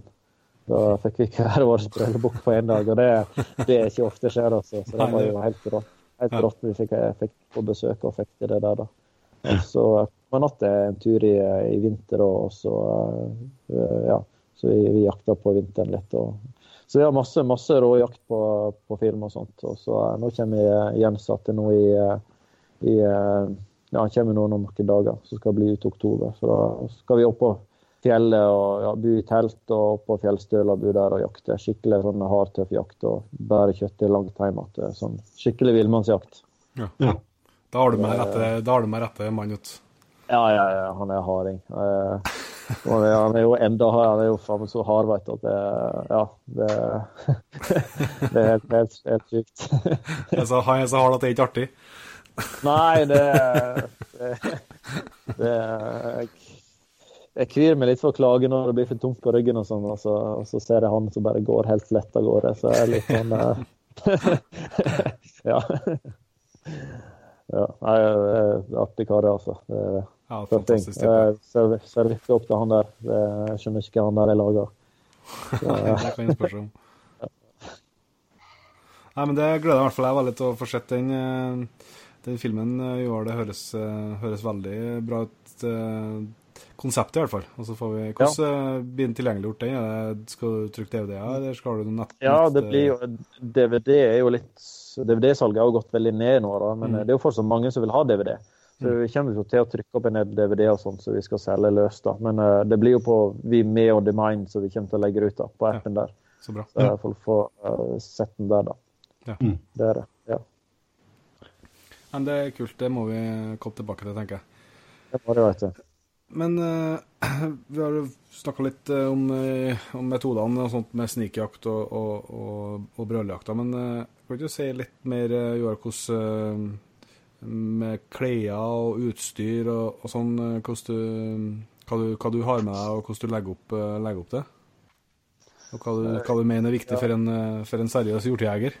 Altså, Skal du drive med jag eller posteringsjakt, og sånt, så er det egentlig ikke så veldig nøye hva du har på deg. og sånt. Av klær. Det kan du godt sitte i regnklær eller hva du vil, egentlig. Eh, eller farga klær. Hjorten ser jo ikke farger. Men eh, på, eh, altså skal du drive med snikjakt på hjort, så må du være stille. De har jo en, en sinnssykt bra hørsel, og det, det er jo det skyreste hjorteviltet vi har.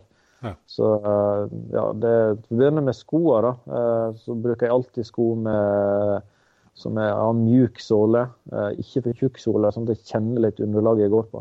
Mm. Jeg ser jo det er blitt veldig populære så her høye jaktstøvlene, altså høye jaktskoene som går langt opp etter leggen. De er, de er for stor såle på, og de, er- de er for stive.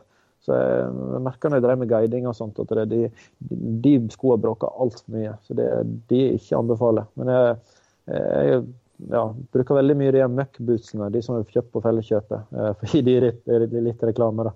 Så de har jo eh, veldig mjuk såle og veldig behagelig å gå med. Eh, så det, det, det er egentlig den mest perfekte jaktstøvelen som jeg bruker. Så jeg, jeg har ja, åtte-ti par av den, liksom. Så, så, eh, men altså, skal du ta det helt ut, så er jo det ullsokker med med en god eh, såle i bunnen, liksom, hvis du skal virkelig være villmann. Jeg vet jo noe som går bærføtt òg, liksom, men der går grensa mi.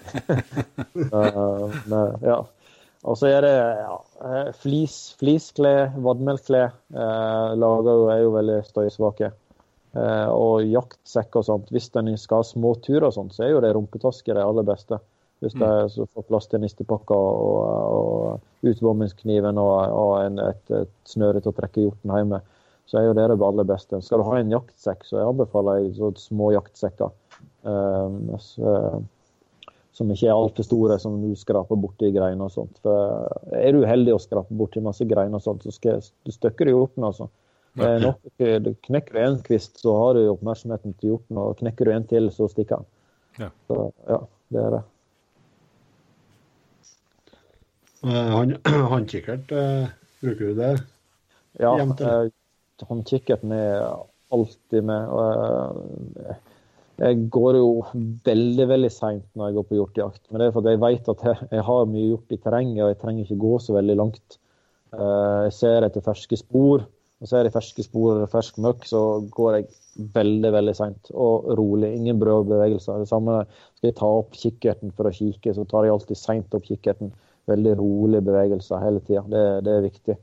Det, det, hjorten kan se deg veldig lett, selv om du tar opp kikkerten, så ser du kanskje bare huet på hjorten, og hjorten ser hele deg. Sant? Så det er veldig fort å støkke hjorten hvis du har for brå bevegelser og går for fort. Så det tar deg, tar deg god tid. Ja, dere, dere Jeg kjenner som jeg har litt, eh, litt å lære. Jeg er litt sånn eh, Jeg tror jeg har ikke for, eh, jeg tror jeg er hakket for stressa bestandig når jeg, jeg skal liksom komme meg fortest mulig fra, fra A til B. Ja. Det er noen som tenker liksom at jeg må rekke ved det, den og den godplassen i terrenget, sånn, Ja. for der kan du bli gjort, og så må du fortere bort for å sjekke om det er gjort der, liksom. Men uh, det er ikke alltid det at det er mest suksess liksom, å rase over mest mulig terreng i løpet av en jaktdag. Nei. Eller ta det veldig med, veldig med ro, og så, og så konsentrere seg om én del av terrenget i slengen. Så, ja. Så må nå passe på vinden hele tida. Jeg sjekker jo vindretning veldig, veldig ofte. Jeg, jeg bruker en sånn eh, ja, den, Det er bare sånn barnepudderboks med skrulokk på. Ta ut det pudderet, for det, det, er jo par, det er jo inneholder jo parfyme. Så har jeg på potetmel oppi, og det er jo kjempedielt å sjekke vindretningen. Da får du sjekke vindretningen veldig lydløst og bare kaste det ut i terrenget. Her og der, og ser du vindretningen med en gang. Så ja. får du noe vind, så kan du bare glemme å gå i den retningen. Så, ja. Det er jo mange som bruker fyrstikker, men eh, det er jo som å knekke en kvist i terrenget. Eh, som Ja. tenner fyrstikk, så det bråker jo altfor mye. Mm. Så, men det jo, kommer jo an på terrenget. Noen terreng er jo veldig åpne, og sånt, så du har litt kontroll på om hjorten er i nærleken. Men eh, der som er jakta, så er det veldig tett skog, og sånt, og hjorten kan være veldig nært. Så det, det er ofte at hjorten kan stå på 40-50 meter uten at jeg ser han. At kveiker i fyrstikk der, så da stikker han. Ja. Så da må du kveike fyrstikker i nærheten av en bekk eller helt ned mot bakken sånt, for å gjøre det mest mulig lydløst. Men eh, altså en, en boks med potetmel og kaste det opp i, ut i lufta, så, så ser du eh, vindretningen veldig godt lenge. Mm. Så ja, ja, ja. På, eh, på snikjakt på snikjakta som du bedriver når det etter sporsnøen kommer og sånn, eh, går du stort sett bare etter sporene og eller går til å finne ferske spor og bare følger dem, eller? Ja, ja. Eh, Men der er jo sånn Jeg er jo heldig som driver med catering, sånn at jeg kan reise av gårde når jeg ser det er gode forhold. Det er jo eh, Er det skare, så er ikke det vits å gå snikjakte. Da bråker altfor mye. Så det er, er det altså første snøfallet og sånt, eh, så er jo det veldig bra. Og er det puddersnø, så er jo drømmeforhold på, på snikjakt når det får gå lydløst. Ja. Og ser det ferske spor der, sant, så har jo du ja, kjempeforhold til å, å komme deg inn på hjorten. Mm. Det må jo være utrolig spennende, det òg. Ja, ja, ja. Sporsnø til snøjakta i perfekte forhold med puddersnø. Det, det er lite som kan slå det, altså. Det er kun brøljakta. Mm. Nei, jeg tror vi må utvide horisonten vår litt, Jon Petter. Må, Ja, jeg, jeg, jeg har aldri skutt elg før, så det går jo an å gjøre en liten dytt. ja, ja, ja. Det er ikke sikkert at det er ikke sikkert er oss du burde ta kontakt med. Ja, ja, men det har vært tøft, ja. Vi skal Ja. Elgjakt uh, fins det, finnes det gode sjanser for. Jeg har For det- hørt det er det litt syns- elg oppi der. ja, ja. Vi har eh, i hvert fall noen områder med, med veldig bra. ja, ja. For det, for det tenkte jeg skulle spørre om, for det har vært veldig tydelig for meg siste, noen som har først vært opp til fjells og og jakta elg, eh, også vært nede i, i kulturlandskapet og jakta at, eh, at eh, elgen tåler mye mer, selvsagt, der, den, der det er vant til mye folk og sånn. Hvordan er, det, er hjorten en, er alle hjorter like var, eller er det liksom er de mer var dess lenger unna folk de, de bor til vanlig, eller hvordan, hvordan er inntrykket på hjorten? På, altså på vinteren, sånn spesielt etter jul og sånt, når det begynner å bli veldig kaldt og hjorten blir veldig sulten, og spesielt nå når det ble denne skrantesjuka kom på, på, kom på hjorten, eller det kom jo ikke på hjorten, da, men eh, det, det var en fare for at det var smitta til hjorten, så det var ikke lov å fôre hjorten lenger. Nei. Og da, eh, da ble jo eh, hjorten veldig nærgående. Så folk våkna jo på morgenen, vet du. Da sto jo hjortene av og til på, på trappa deres og åt ut av hekken og blomstra og epletre og alt. Så eh, det var jo noen, altså de gikk På Kaupanger her i Sogn så kunne ikke de ha ute eh, en gang eh, på fuglebrettet. Hjorten kom og sleiket opp med en gang. Ja. Så ja, så, Hjorten sto jo og fulgte med når folk eh, hadde solsikkefrø på fuglebrettet. Så kom de med en gang etterpå. Ja. Så, altså, det er jo helt gale for å ta et sånt eh, ja, altså, sjukt eksempel liksom, på, på kirkegården her. Eh? Eh, Folk pynter med flotte blomster på kirkegården, og så, står, og så med en gang folk har reist, så kommer hjorten ned og spiser på alt. Så eh, det, det er helt sjukt. så ja. Så det Ja. Så det, de blir veldig nedgående på vinteren. Så er område det blir det. Mm. Så de, var, så de er ikke, de er ikke like sky hele, hele året, med andre ord. Nei, det er helt sjukt. Og så ser du hjorten i september, da, vet du, så stikker han med en gang. Han ser folk. Så Ja. det, ja, det, det er helt spesielt. Eh, Folk åpner vinduet og veiver med gulrot eh, ut av huset, sant? og så, så kommer de bort og spiser nesten ut av hånda på deg. Så eh, det, det er helt merkelig eh, eh, ja, hvor sultne de blir, og hva de er villige til å gjøre for å få tak i mat. altså. Ja. ja. det, det er jo egentlig veldig sky hjortevilt. Ja. Så, ja.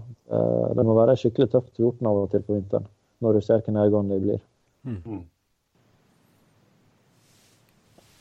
Nei, eh, Nå har jeg lært mye. Jeg var, jeg var første gang på brøljakt i fjor. Det, det er et område i, nærheten her som er, som er der det er bra, bra konsert oppi da, i, i oktober. Nå det, jeg har lært mye nå, ja. Så, eh, Ja, så bare kappa litt av sløsingen du var med. Så. Du, du sitter og kjenner på følelsen at dere, dere fikk tak i den boken på tross av, ikke på grunn av. Eh, ja. Men det var veldig, veldig spennende, for, for at det, det var en sånn situasjon der, der gikk de og brøla. Ja, vi var oppe der i seks-sju timer om morgenen, og så gikk de og brøla hele, hele morgenen og, og formiddagen. Eh, så ble det helt stilt da, i 11-12-tida. Og da, da, da så de i kikkert da, at, at, da, at begge at, uh, alle bukkene Plutselig så trakk de ble uh, alle kollene bort, og så, og så var det to bukker som de så la seg ned. Og så skulle vi ha to stykker som skulle prøve å snike oss innpå dem. da, og, og, og liksom skulle, skulle prøve, å, prøve å få en til dem. og, og så ble Lenin ble var oss på noen lyder et eller annet. Men det ble aldri noe mer brøling. Men, det, men han, eh, han ene han, eh, han eh, hadde litt taket på brølinga, så han Men han, han gjorde det veldig forsiktig, sånn som du fortalte. Ja. Aldri noe sånn kraftige brøl, bare sånn grynting og litt sånn små forsiktige lyder. Og eh, det tok tid. Altså, jeg har jo så mye å gjette opp, men det var sånn plutselig ut av intet så sto han der på 15 meter. Ja, jeg helt, han, han, var, han var jo skikkelig på, så han var liksom, hornene var, gevirene var rett bak, og han var jo skikkelig klar. ja. Men det var ikke, ikke noe lyd. Jeg kom var ikke et eneste brøl ifra, men eh, Nei. Det var Nei, jeg, jeg fikk jo gåsehud bare på å stå på en kilometer og stå her bare på det der. For det var enormt. Ja, helt, helt rått det der, altså. Nei, jeg får eh, mange spørsmål om folk som har lyst til å komme hit på, på uh, brøljakt, altså. Men eh, Ja, ja. den, er, den er veldig heldig for meg, så jeg har bare med de aller, aller nærmeste kompiser. Og eh, ja, som, personer som Jens, da, som jeg så veldig opp til, som jeg hadde lyst til Ja, ja. å treffe på. da. Så, eh, så det, det, ja, det er spesielt med den brøljakta. Brøljakta, det er det.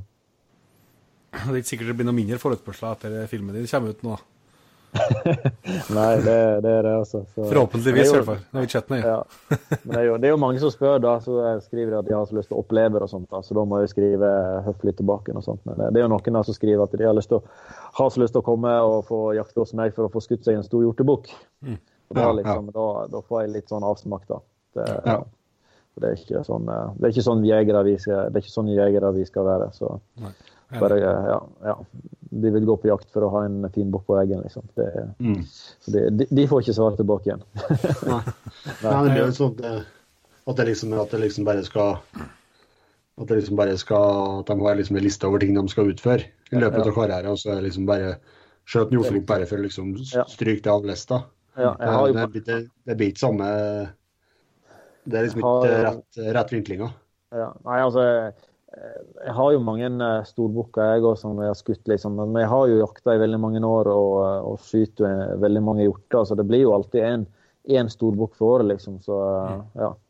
Så det blir jo litt. Men eh, jeg er jo ikke noe Altså, jeg, altså når jeg begynte eh, med denne brøljakta, sånn, så drø, selvsagt, jeg drømte jo om storbukken, jeg òg. Det gjør jo alle, alle, alle hjortejegere. sant? Men eh, ja, og, men jeg fikk jo muligheten og fikk storbukken. Men eh, etterpå så er det jo ja, det er jo, eh, Jeg får like stor glede om jeg skyter en liten eller en stor bukk. Det, det er opplevelsen.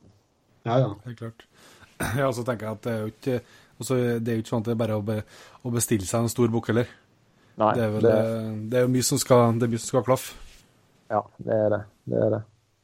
Så, men jeg, nå har jeg med meg noen eh, jegere som aldri har opplevd eh, bukkjakt før. Altså bare, for å, bare det å få se jegere som skyter sin første bukk, er jo like stort som å skyte sjøl. Mm. Eh, det er en utrolig stor opplevelse. Så eh, nå i ja, noen dager nå så får jeg besøk av Lise i, fra Browning. Hun Ja, kaller seg ja, Villrypa Villryp Villryp, på. Instagram, som eh, Mm. mange kjenner til. da. Så hun skal være hos meg i, i tre dager nå. da. Jeg ble veldig heldig og så ble ambassadør for Honora i Braning, så det er jo utrolig kjekt da. å Ja. få lov til å vise fram deres produkter. Så uh, hun skal jo være med nå på brøljakta for første gang, så jeg får jo håpe at hun får uh, oppleve dette her året. Og så uh, kommer jo da Jens Kvermo da etter, etterpå, så vi skal ha ei ukelag der. Eh, ja. Får håpe at det blir noe, blir noe mer. Ja. Det er nok stor sjanse for det, tror jeg. Jeg får håpe på det. Men eh, hvis vi begynner å, å ta med oss gjerne noen faste spørsmål, eh, Joar, på, på slutten. Eh, det første der, det er hvis du måtte velge da bare én jaktform og vilt da, eh, resten av livet, hva hadde du endt opp på? Jeg lurer på om jeg skal gjøre om på det spørsmålet, for jeg jeg kjenner på at det, liksom, det var veldig bra på blokka, men jeg er ikke helt sikker på at det var spennende i praksis. Det trenger ikke være så svart noe helt annet enn det du tenker på. Nei, det blir, det, det blir jo et enkelt svar. da. Det blir jo, det blir jo hjortejakt, da. Det, jeg kjenner jo at jeg, jeg er jo hjortejeger, liksom. Det er jo som det som er det, det største. eh, Og det jeg drev mest med. Men det er jo for at sesong, sesongen er jo lang nå, september til, til eh, 23. desember. Men ja. de flotteste naturopplevelsene jeg får, er jo uh, rypejakta i februar med eh, blå himmel og, og flotte fjell rundt. liksom. Det er jo der jeg får de flotteste naturopplevelsene.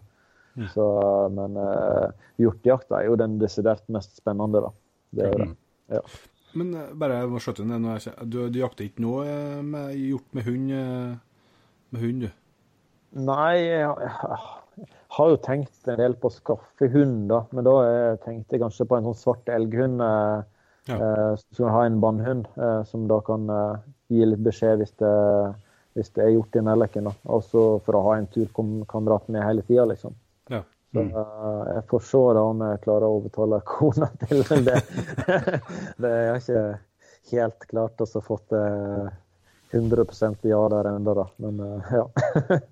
Har jo, Ja. men Magnar vi hadde med, Magnar Nordsveen som vi hadde med for en episode siden, han var jo snakka om det. Den, eh, og at han var veldig imponert over den jobben som var lagt ned på, på Bannhundsida på eh, hjortejakta. Ja. Det er jo, eh, det er jo, en, det er jo spennende. sant? Når du, eh, det er greit når du har sporsnø og sånn, så, så trenger du ikke du hund. Men eh, i september måned, når det ikke er skikkelig spor og sånt å se etter, og sånt, og så du har hunden som begynner å være litt, liksom, og da, jeg tror det er ganske spennende. Mm, helt klart. Nå, nå er ikke det at jeg tviler, at jeg tviler på skytinga di i år, men, eh, men hva gjør du hvis du på, på eventuelle ettersøk eh, hvis det er noen skudd som ikke tar, tar der det skal? Jeg tror ja, alle jegere har jo, eh, har jo skutt feil. altså det, Mm. det Men det er liksom til mer jakterfaring en får, til mer forsiktig en er. Liksom, jeg, jeg må jo bare prøve å lære av feilene. Ja. Uh, jeg var jo heldig en gang og feil uh, bedømte litt med, med kvist, så jeg traff en, uh, traf en kvist, og så, eh, og så gikk ikke skuddet der det skulle. Så eh, ja, da måtte jeg ha ettersøk. Og det var, ja, det var veldig vondt, det, altså. Det, jeg, det var veldig den verste følelsen jeg har hatt noen gang, altså. Når ikke vi eh, fant, eh, fant eh, hjorten med en gang. Eh, Vi fant den til slutt, da. Så det, det gikk bra. Men det er en vond følelse. Mm. Men jeg tror de fleste jegere dessverre går gjennom i løpet av eh, jaktlivet at det, det blir skadeskyting en, en eller annen gang. Altså. Men eh, Mm. jeg må jo bare prøve å gjøre det så godt en kan som jeger. Liksom. Jeg, jeg trener veldig mye med rifla. Eh, Jeg skyter så ofte som jeg kan. Både stående og sittende. Jeg skyter jo aldri stående over 60 meter. Der er liksom grensa mi. Eh, Så jeg trener veldig mye på stående på 50-60 meter. Mm. ja, men ja, og mye sittende skyting. og ja. Det, det hjelper godt på. Klart det.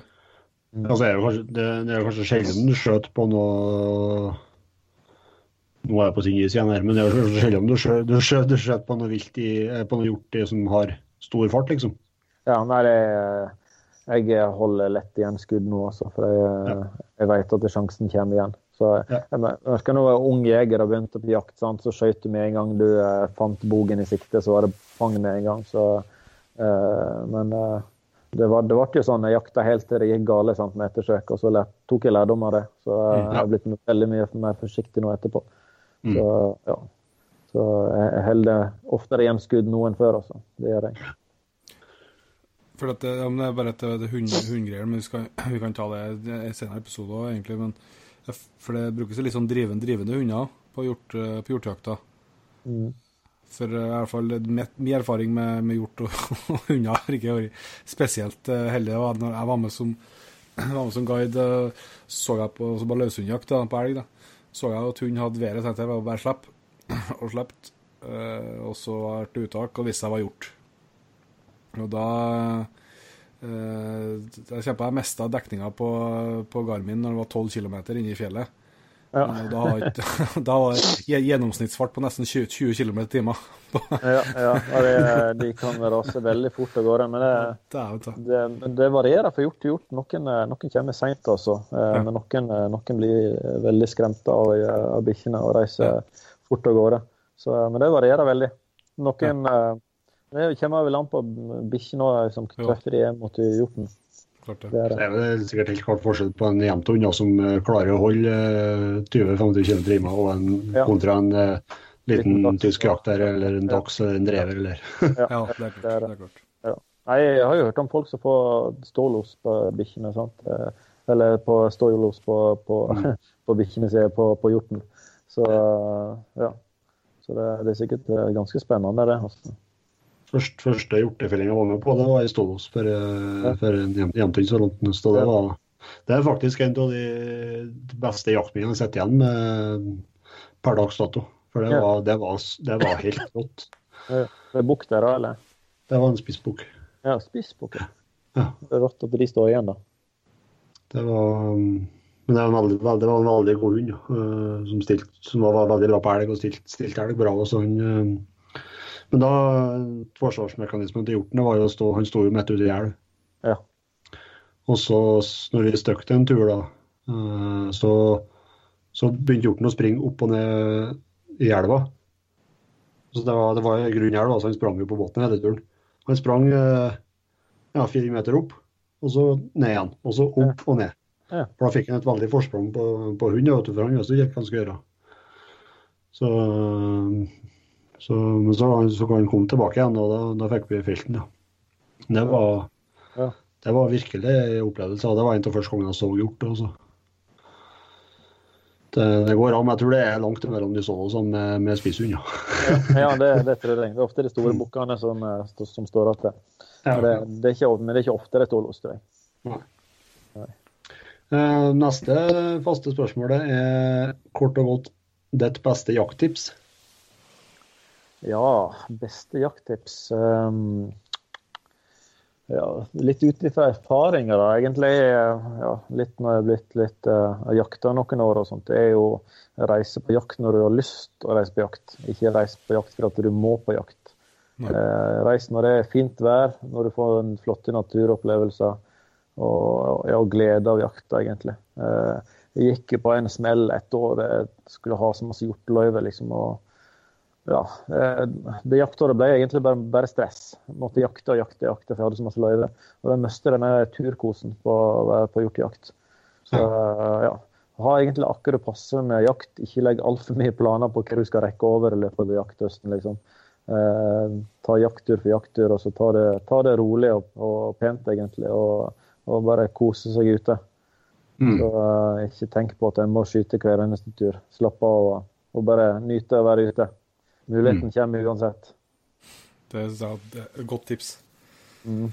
Eh, og så er jaktutstyret. Hvis du skal trekke fram, Du har trukket fram eh, noen eh, muckboots her, men du skal trekke fram noe jaktutstyr eh, som du har eh, skaffa senere tida som du har blitt veldig, blitt veldig glad i. Er det noe du kan, eh, noe du kan trekke fram? Ja, eh, etter Det blir jo litt reklame nå, da.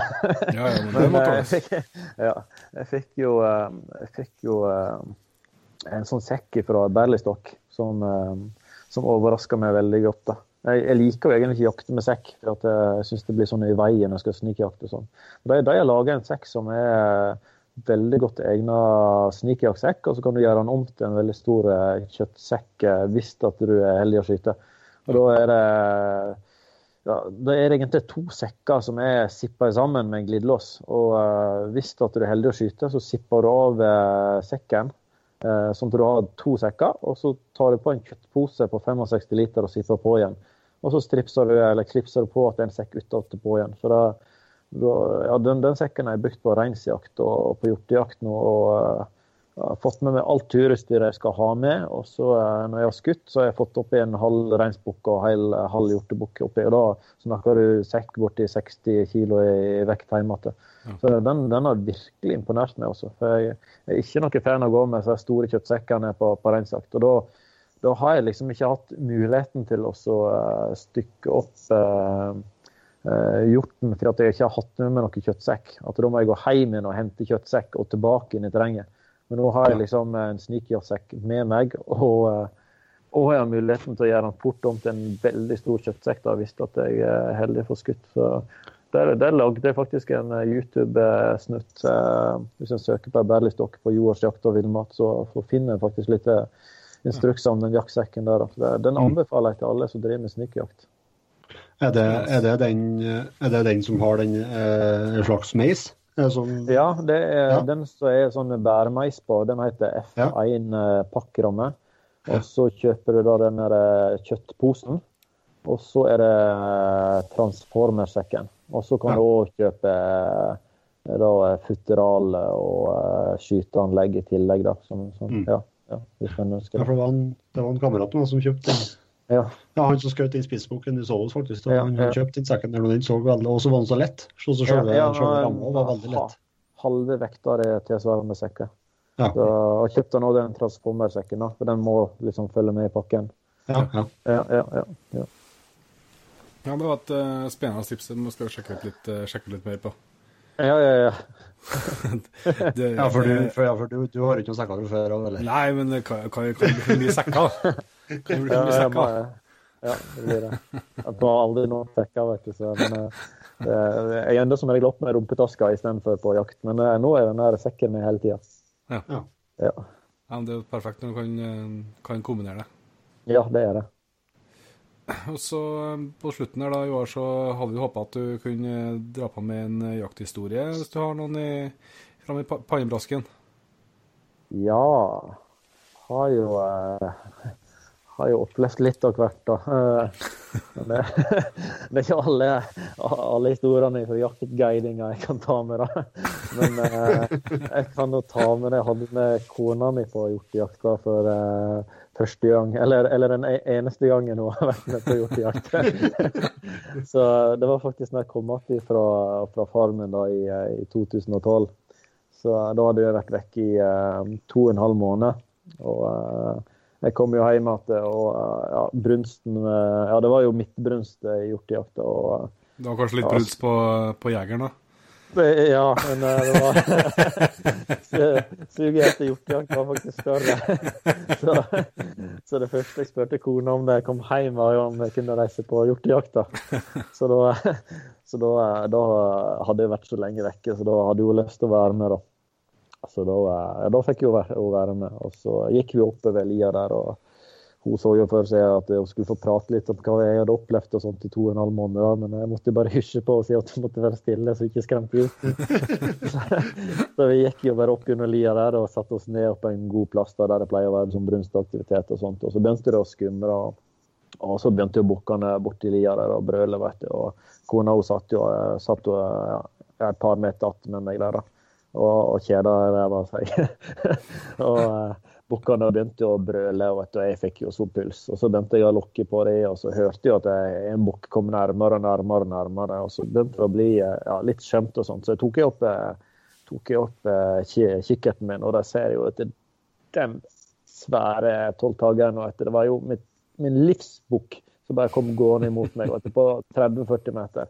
Og så var det bare akkurat litt, eh, litt sånn små eh, busker og sånt i veien der. Og jeg, jeg, og jeg hørte jo hjertet mitt slo, vet du, for det, det, jeg hadde så sjukt puls. Og da hørte jeg ham snøfte i nesen og var skikkelig sånn der eh, olm. Og hørte han trampa litt i bakken. Og så så jeg en sånn fin åpen glenne på sånn bare, Han skulle bare gå et sånn fire-fem meter til, og så jeg, skulle jeg fått han. tok jeg av sikringen, bare hadde rifla mot den åpninga, bare venta på at jeg nå skulle få skyte den svære gullbukken. Og så der hører jeg fra kona vet du, 'Joar, Joar, det er noen her, det er noen her, jeg er redd'. og, det, og det hørte jo bukken, det hørte bukken òg, vet du, så den stakk jo av gårde. så det var Så det var jo det var jo første og siste gang kona var med på hjortejakta. så ja. Så jeg var over at hun syntes ikke det var noe kjekt, da. Men ja. Det var jo, jeg fikk ikke den, den hjorten, da. Så, ja. Men, ja, det, var, det var en veldig bra historie. Ja. ja. Så, ja. Nei, så må jeg fortelle om en gang Jeg må fortelle én historie. Jeg drev jo litt med jaktguiding-greiene før. da. Så jeg må ha, fortelle en historie derifra. Ja. Da var jo jeg på Ja, da ble jeg ringt opp at ja, det var mangla en guide om jeg kunne komme og guide litt og sånt. Og så kom jeg der og fikk hilse, hilste på den der gjesten. og så sa han at han aldri hadde vært på hjortejakt før og aldri ja, visste ikke hva brunstjakta gikk ut på. og sånt da. Så Det var jo kjempekjekt å være med noen som ikke hadde drevet med det før. da. Uh, og Så kom vi ut i terrenget der og hørte vi en bukse som brøla godt inn i et granfelt. og Så gikk vi oppe ved sida der, og så fant vi en sånn god hjortesti. Så gikk ikke lang tid før jeg kom kollakalv ut, ut, av skogen her. og så Da tenkte vi at nå, nå kommer den bukken. Den må bare komme ut av denne stien. her. Og så hørte vi han brøla like ved tenkte nå kommer han. Og der kommer han brølende ut av granskogen. Det er bare 20 meter under oss. Og gjesten han ja, kjempepuls, og han fikk jo skutt bukken. Og den klappa jo bare rett ned. Og han jubla og var helt ifra seg vet du, av glede. Og syntes at det var så stort. Det var største han har opplevd. Og så eh, var det da framme kamerautstyr og skulle ta et fett trofébilde av denne bukken. da. Og så eh, gikk vi helt fram til bukken. Det var jo svær, svær bukk, så vi måtte jo begge til for å prøve å lette litt på bukken for å prøve å få den til å se litt bedre ut på at vi skulle ta bilde og sånt. Og der, der oppdaga vi da, at bukken hadde lagt seg rett oppi et enormt jordvepsebol. Så når vi letta på denne bukken aula ut med jord, illsinte jordvepser. Og jeg og han gjesten min ble jo dekt av jordreps. Og det var det verste jeg har vært med på. Det var så, så mye. Og vi sprang jo nedover vet du, og snubla i lyngen. Og jeg måtte jo hjelpe han gjesten, for han var jo helt dekt av jordreps. Så jeg måtte stå der og delte til han i huet for å få av disse jordrepsene. Og han skreik til en stokking gris. Så, ja, så vi måtte bare få oss klær. For vepsene de krøp jo ned i nakkene og overalt. inn i beit, De beit oss overalt, så vi fikk sikkert sånn 20-30 stikk hver. Det, det, var, det, var, ja, det var helt jævlig. Og ja, det var ja, skikkelig adrenalinkick, for å si det mildt. altså. Så, men altså, det, var, gikk jo, det, gikk jo, greit med meg, da. For jeg, jeg fikk jo sikkert 20-30 stikk, jeg og sånt. Det var jo svei og sånt. Men han der gjesten han var jo småallergisk mot, eh, mot eh, vepsestikk, så han hovna jo så jævlig opp. Og så ut, altså, jeg så ikke at øynene på han, for de var så oppklistra. Så jeg leverte han gjesten da på, oppå jaktrensen der, vet, så lurte jeg hva pokker jeg hadde gjort med han gjesten. Vet. Han var skambanka hele fyren. Så, men, eh, så, ja. Så han, eh, han, glemmer ikke den der første fellingen sin på hjort, altså. Så, Så, ja, men, det ble et uh, kanonbra trofébilde. Ja, ja, ja. Vi fikk ikke tatt bilde. Han tok bilde med hjorten, også, men vi fikk aldri tatt noe bilde. Måtte bare komme sein. Så han fikk ikke tatt noe medisin og sånn, så, så, ja. Alt kan skje i skogen. Ja, ja, ja. Det, det, det der var uventa, altså. Det var uventa. Ja. De, er så, de er jo så sinte. Ja, de, de, var så jækla sinte. Jeg har aldri opplevd maken. Altså. Så det, var, det var jo så mange nå. Så ja. ja. Nei, eh, mange, eh, mange, opplevelser som, eh, på gjester og sånt, men det er ikke alt, alt jeg tør å si. Nei, men vi, vi, skal finne et format på Jegerpodden etter hvert der vi kan ha en sånn ja. med, med, anonym stemme. Men det spørs om vi får lov å gjemme bort sogndialekter. Det, det er kanskje det som blir yes. Nei, men det her har vært veldig artig i år og veldig, veldig lærerikt, så jeg sier tusen takk for at du tok deg tida til å bli med og lære oss og lytterne våre mer om, om hjortejakta, og spesielt brødjakta. brøljakta. Ja, men takk for det. Det var veldig trivelig å få bli invitert til det her. Også. Det er kjempekjekt. Så, så kanskje vi satser på at vi får med på en ny episode etter hvert. Eh, kanskje med noe fokus på, på mat? Ja, ja, ja. Det, det, mat det, det driver jeg egentlig mest med. så Skal, kan, kan ta En, kok en kokkespesial.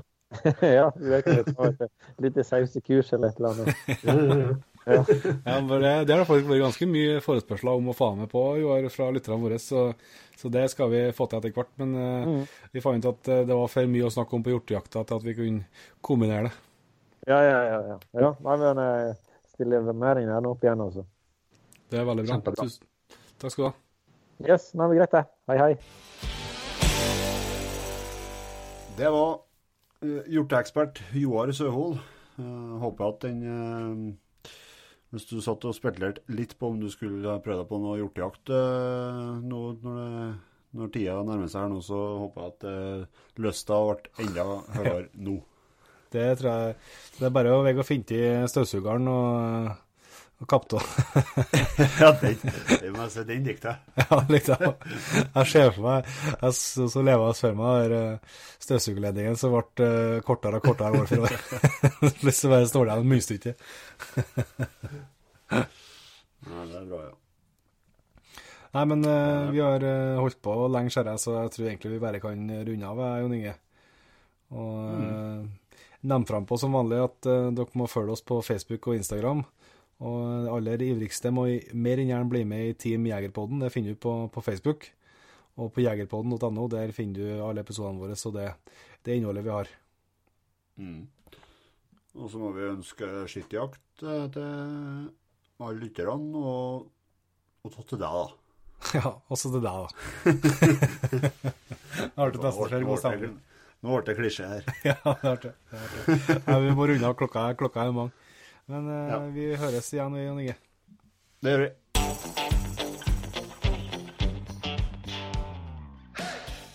Tusen hjertelig takk for at du valgte å bruke litt av tida di på Jegerpodden. Sjekk ut jegerpodden.no eller din favoritt favorittpodkastspiller for enda mer innhold og flere episoder.